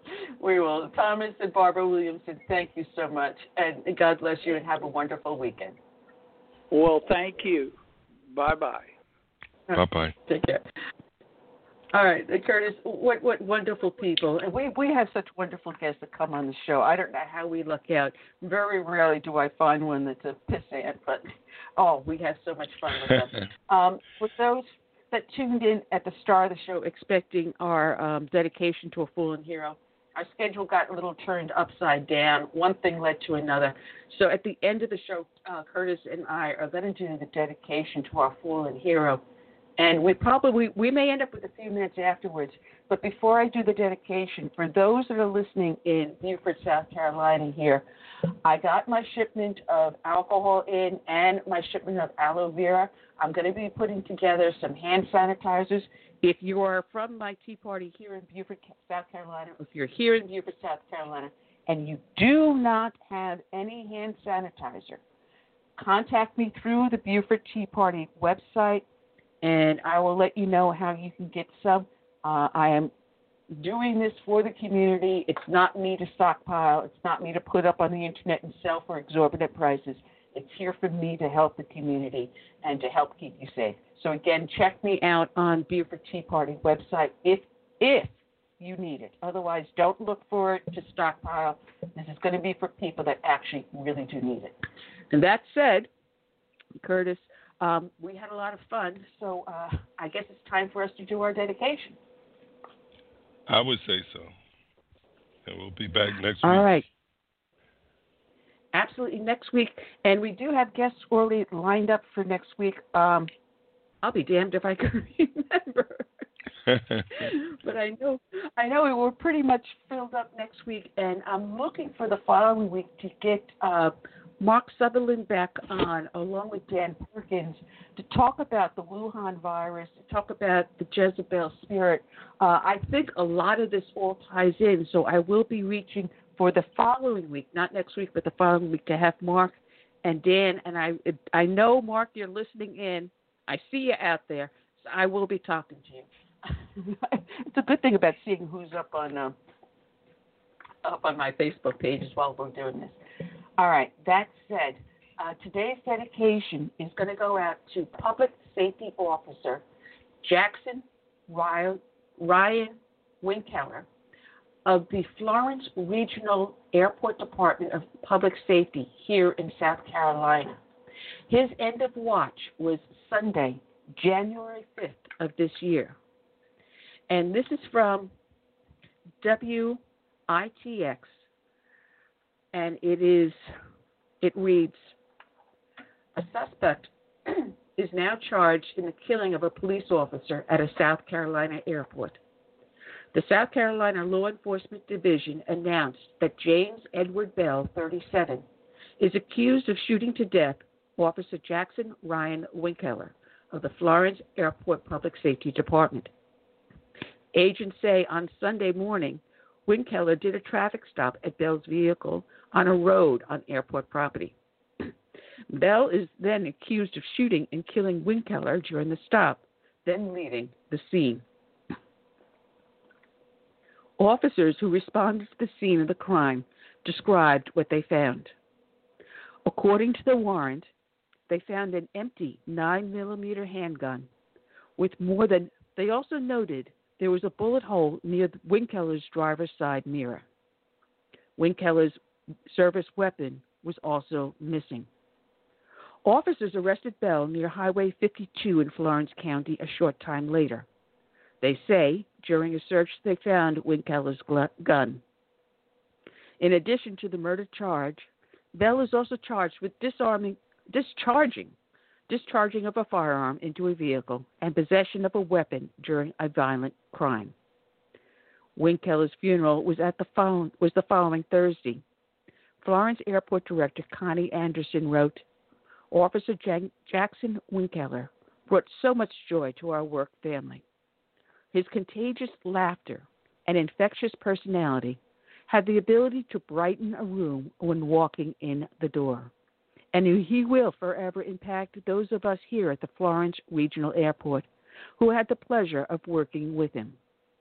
Please continue to pray for us as our family unit is broken right now. But we are so thankful for the grace of our Heavenly Father and know that in time we will heal. As we do so, Jackson's memory and dedication to the Florence Regional Airport will forever live on. We ask you to please join us in prayer for Jackson's family. Thank you, Winkler family, for allowing us to love and share your son's life. He is and will always be Florence Regional Airport's hero. From Emily Wakeham of WIS TV. Florence County is a community that knows heartbreak of losing law enforcement officers all too well. They mourned an officer fatally shot at Florence Regional Airport early Sunday, January 5th in the morning. It is the third law enforcement officer to be fatally shot in Florence County in less than two years. Investigators say 26 year old Jackson Ryan Winkeler was shot while making a traffic stop at the airport. When Winkeler wasn't working as an airport officer, he spent his time as a firefighter at the Latta Fire Department. A procession of emergency vehicles made its way from the Medical University of South Carolina in Charleston to a funeral home in the Latta area. Friends who worked alongside Winkler at the Latta Fire Department said the community is extremely close knit and devastated by this loss. To lose one of our own is probably the hardest thing that I've ever had to deal with, Lieutenant Nick Bethia, a firefighter at the Latta Fire Department, said. That's the closest it's hit to home. Nick Bethia fought fires alongside Winkler for the last year, but they had been friends since middle school. Bethia said losing him is like losing a brother. Jackson had a heart of gold, and that was the most important part to us, Nick said. He always cared about everyone else. He always put himself last to make sure everyone had what they needed. Jackson would give you the world. He said Winkler's death had been devastating for the entire community. There is no one in this community who didn't know Jackson Winkler, he said. It didn't matter who you were, he treated everyone the same. Winkler's tragic death is a fresh wave of heartbreak for the Florence County community who lost two officers, Deputy Farrah Turner and Sergeant Terrence Carraway, during a shooting in October 2018. Florence County Council Chair Waymon Mumford said, The community is trying to recover and heal from losing these officers. This is one morning, right back in the same thing we had in 2018. So it's just so sad, Mumford said. Officers officials said this was the first officer involved shooting in the nation in 2020. I don't know what goes through people's mind to cause them to do such hideous crimes, Mumford said. Winkler's fellow firefighters said he was one of the most selfless people they knew. If I had to make one phone call, and it wasn't to family, it would be to Jackson. Because you know, he would do all he could to help you, John Bethia, a Latta Fire Department firefighter, said.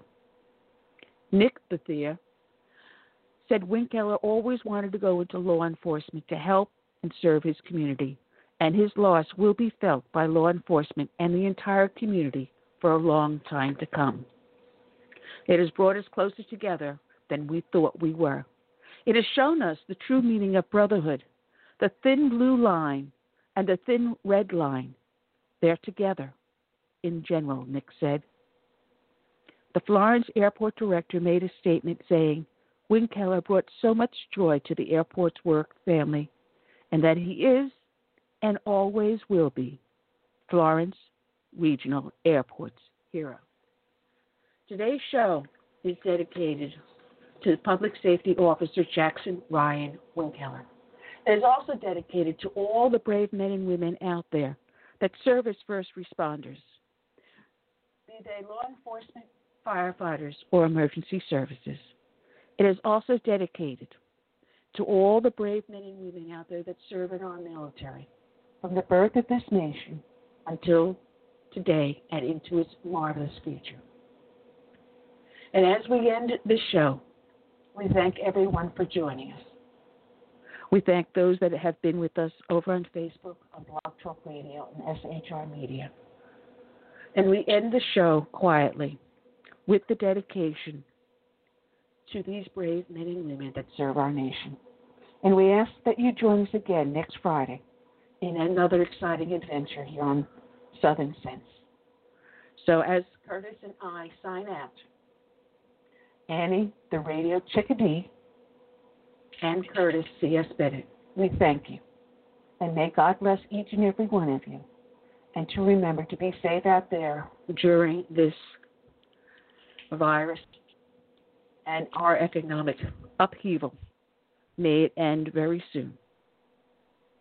We end the show with the closing. When the roll is called out yonder, I say good night and God bless.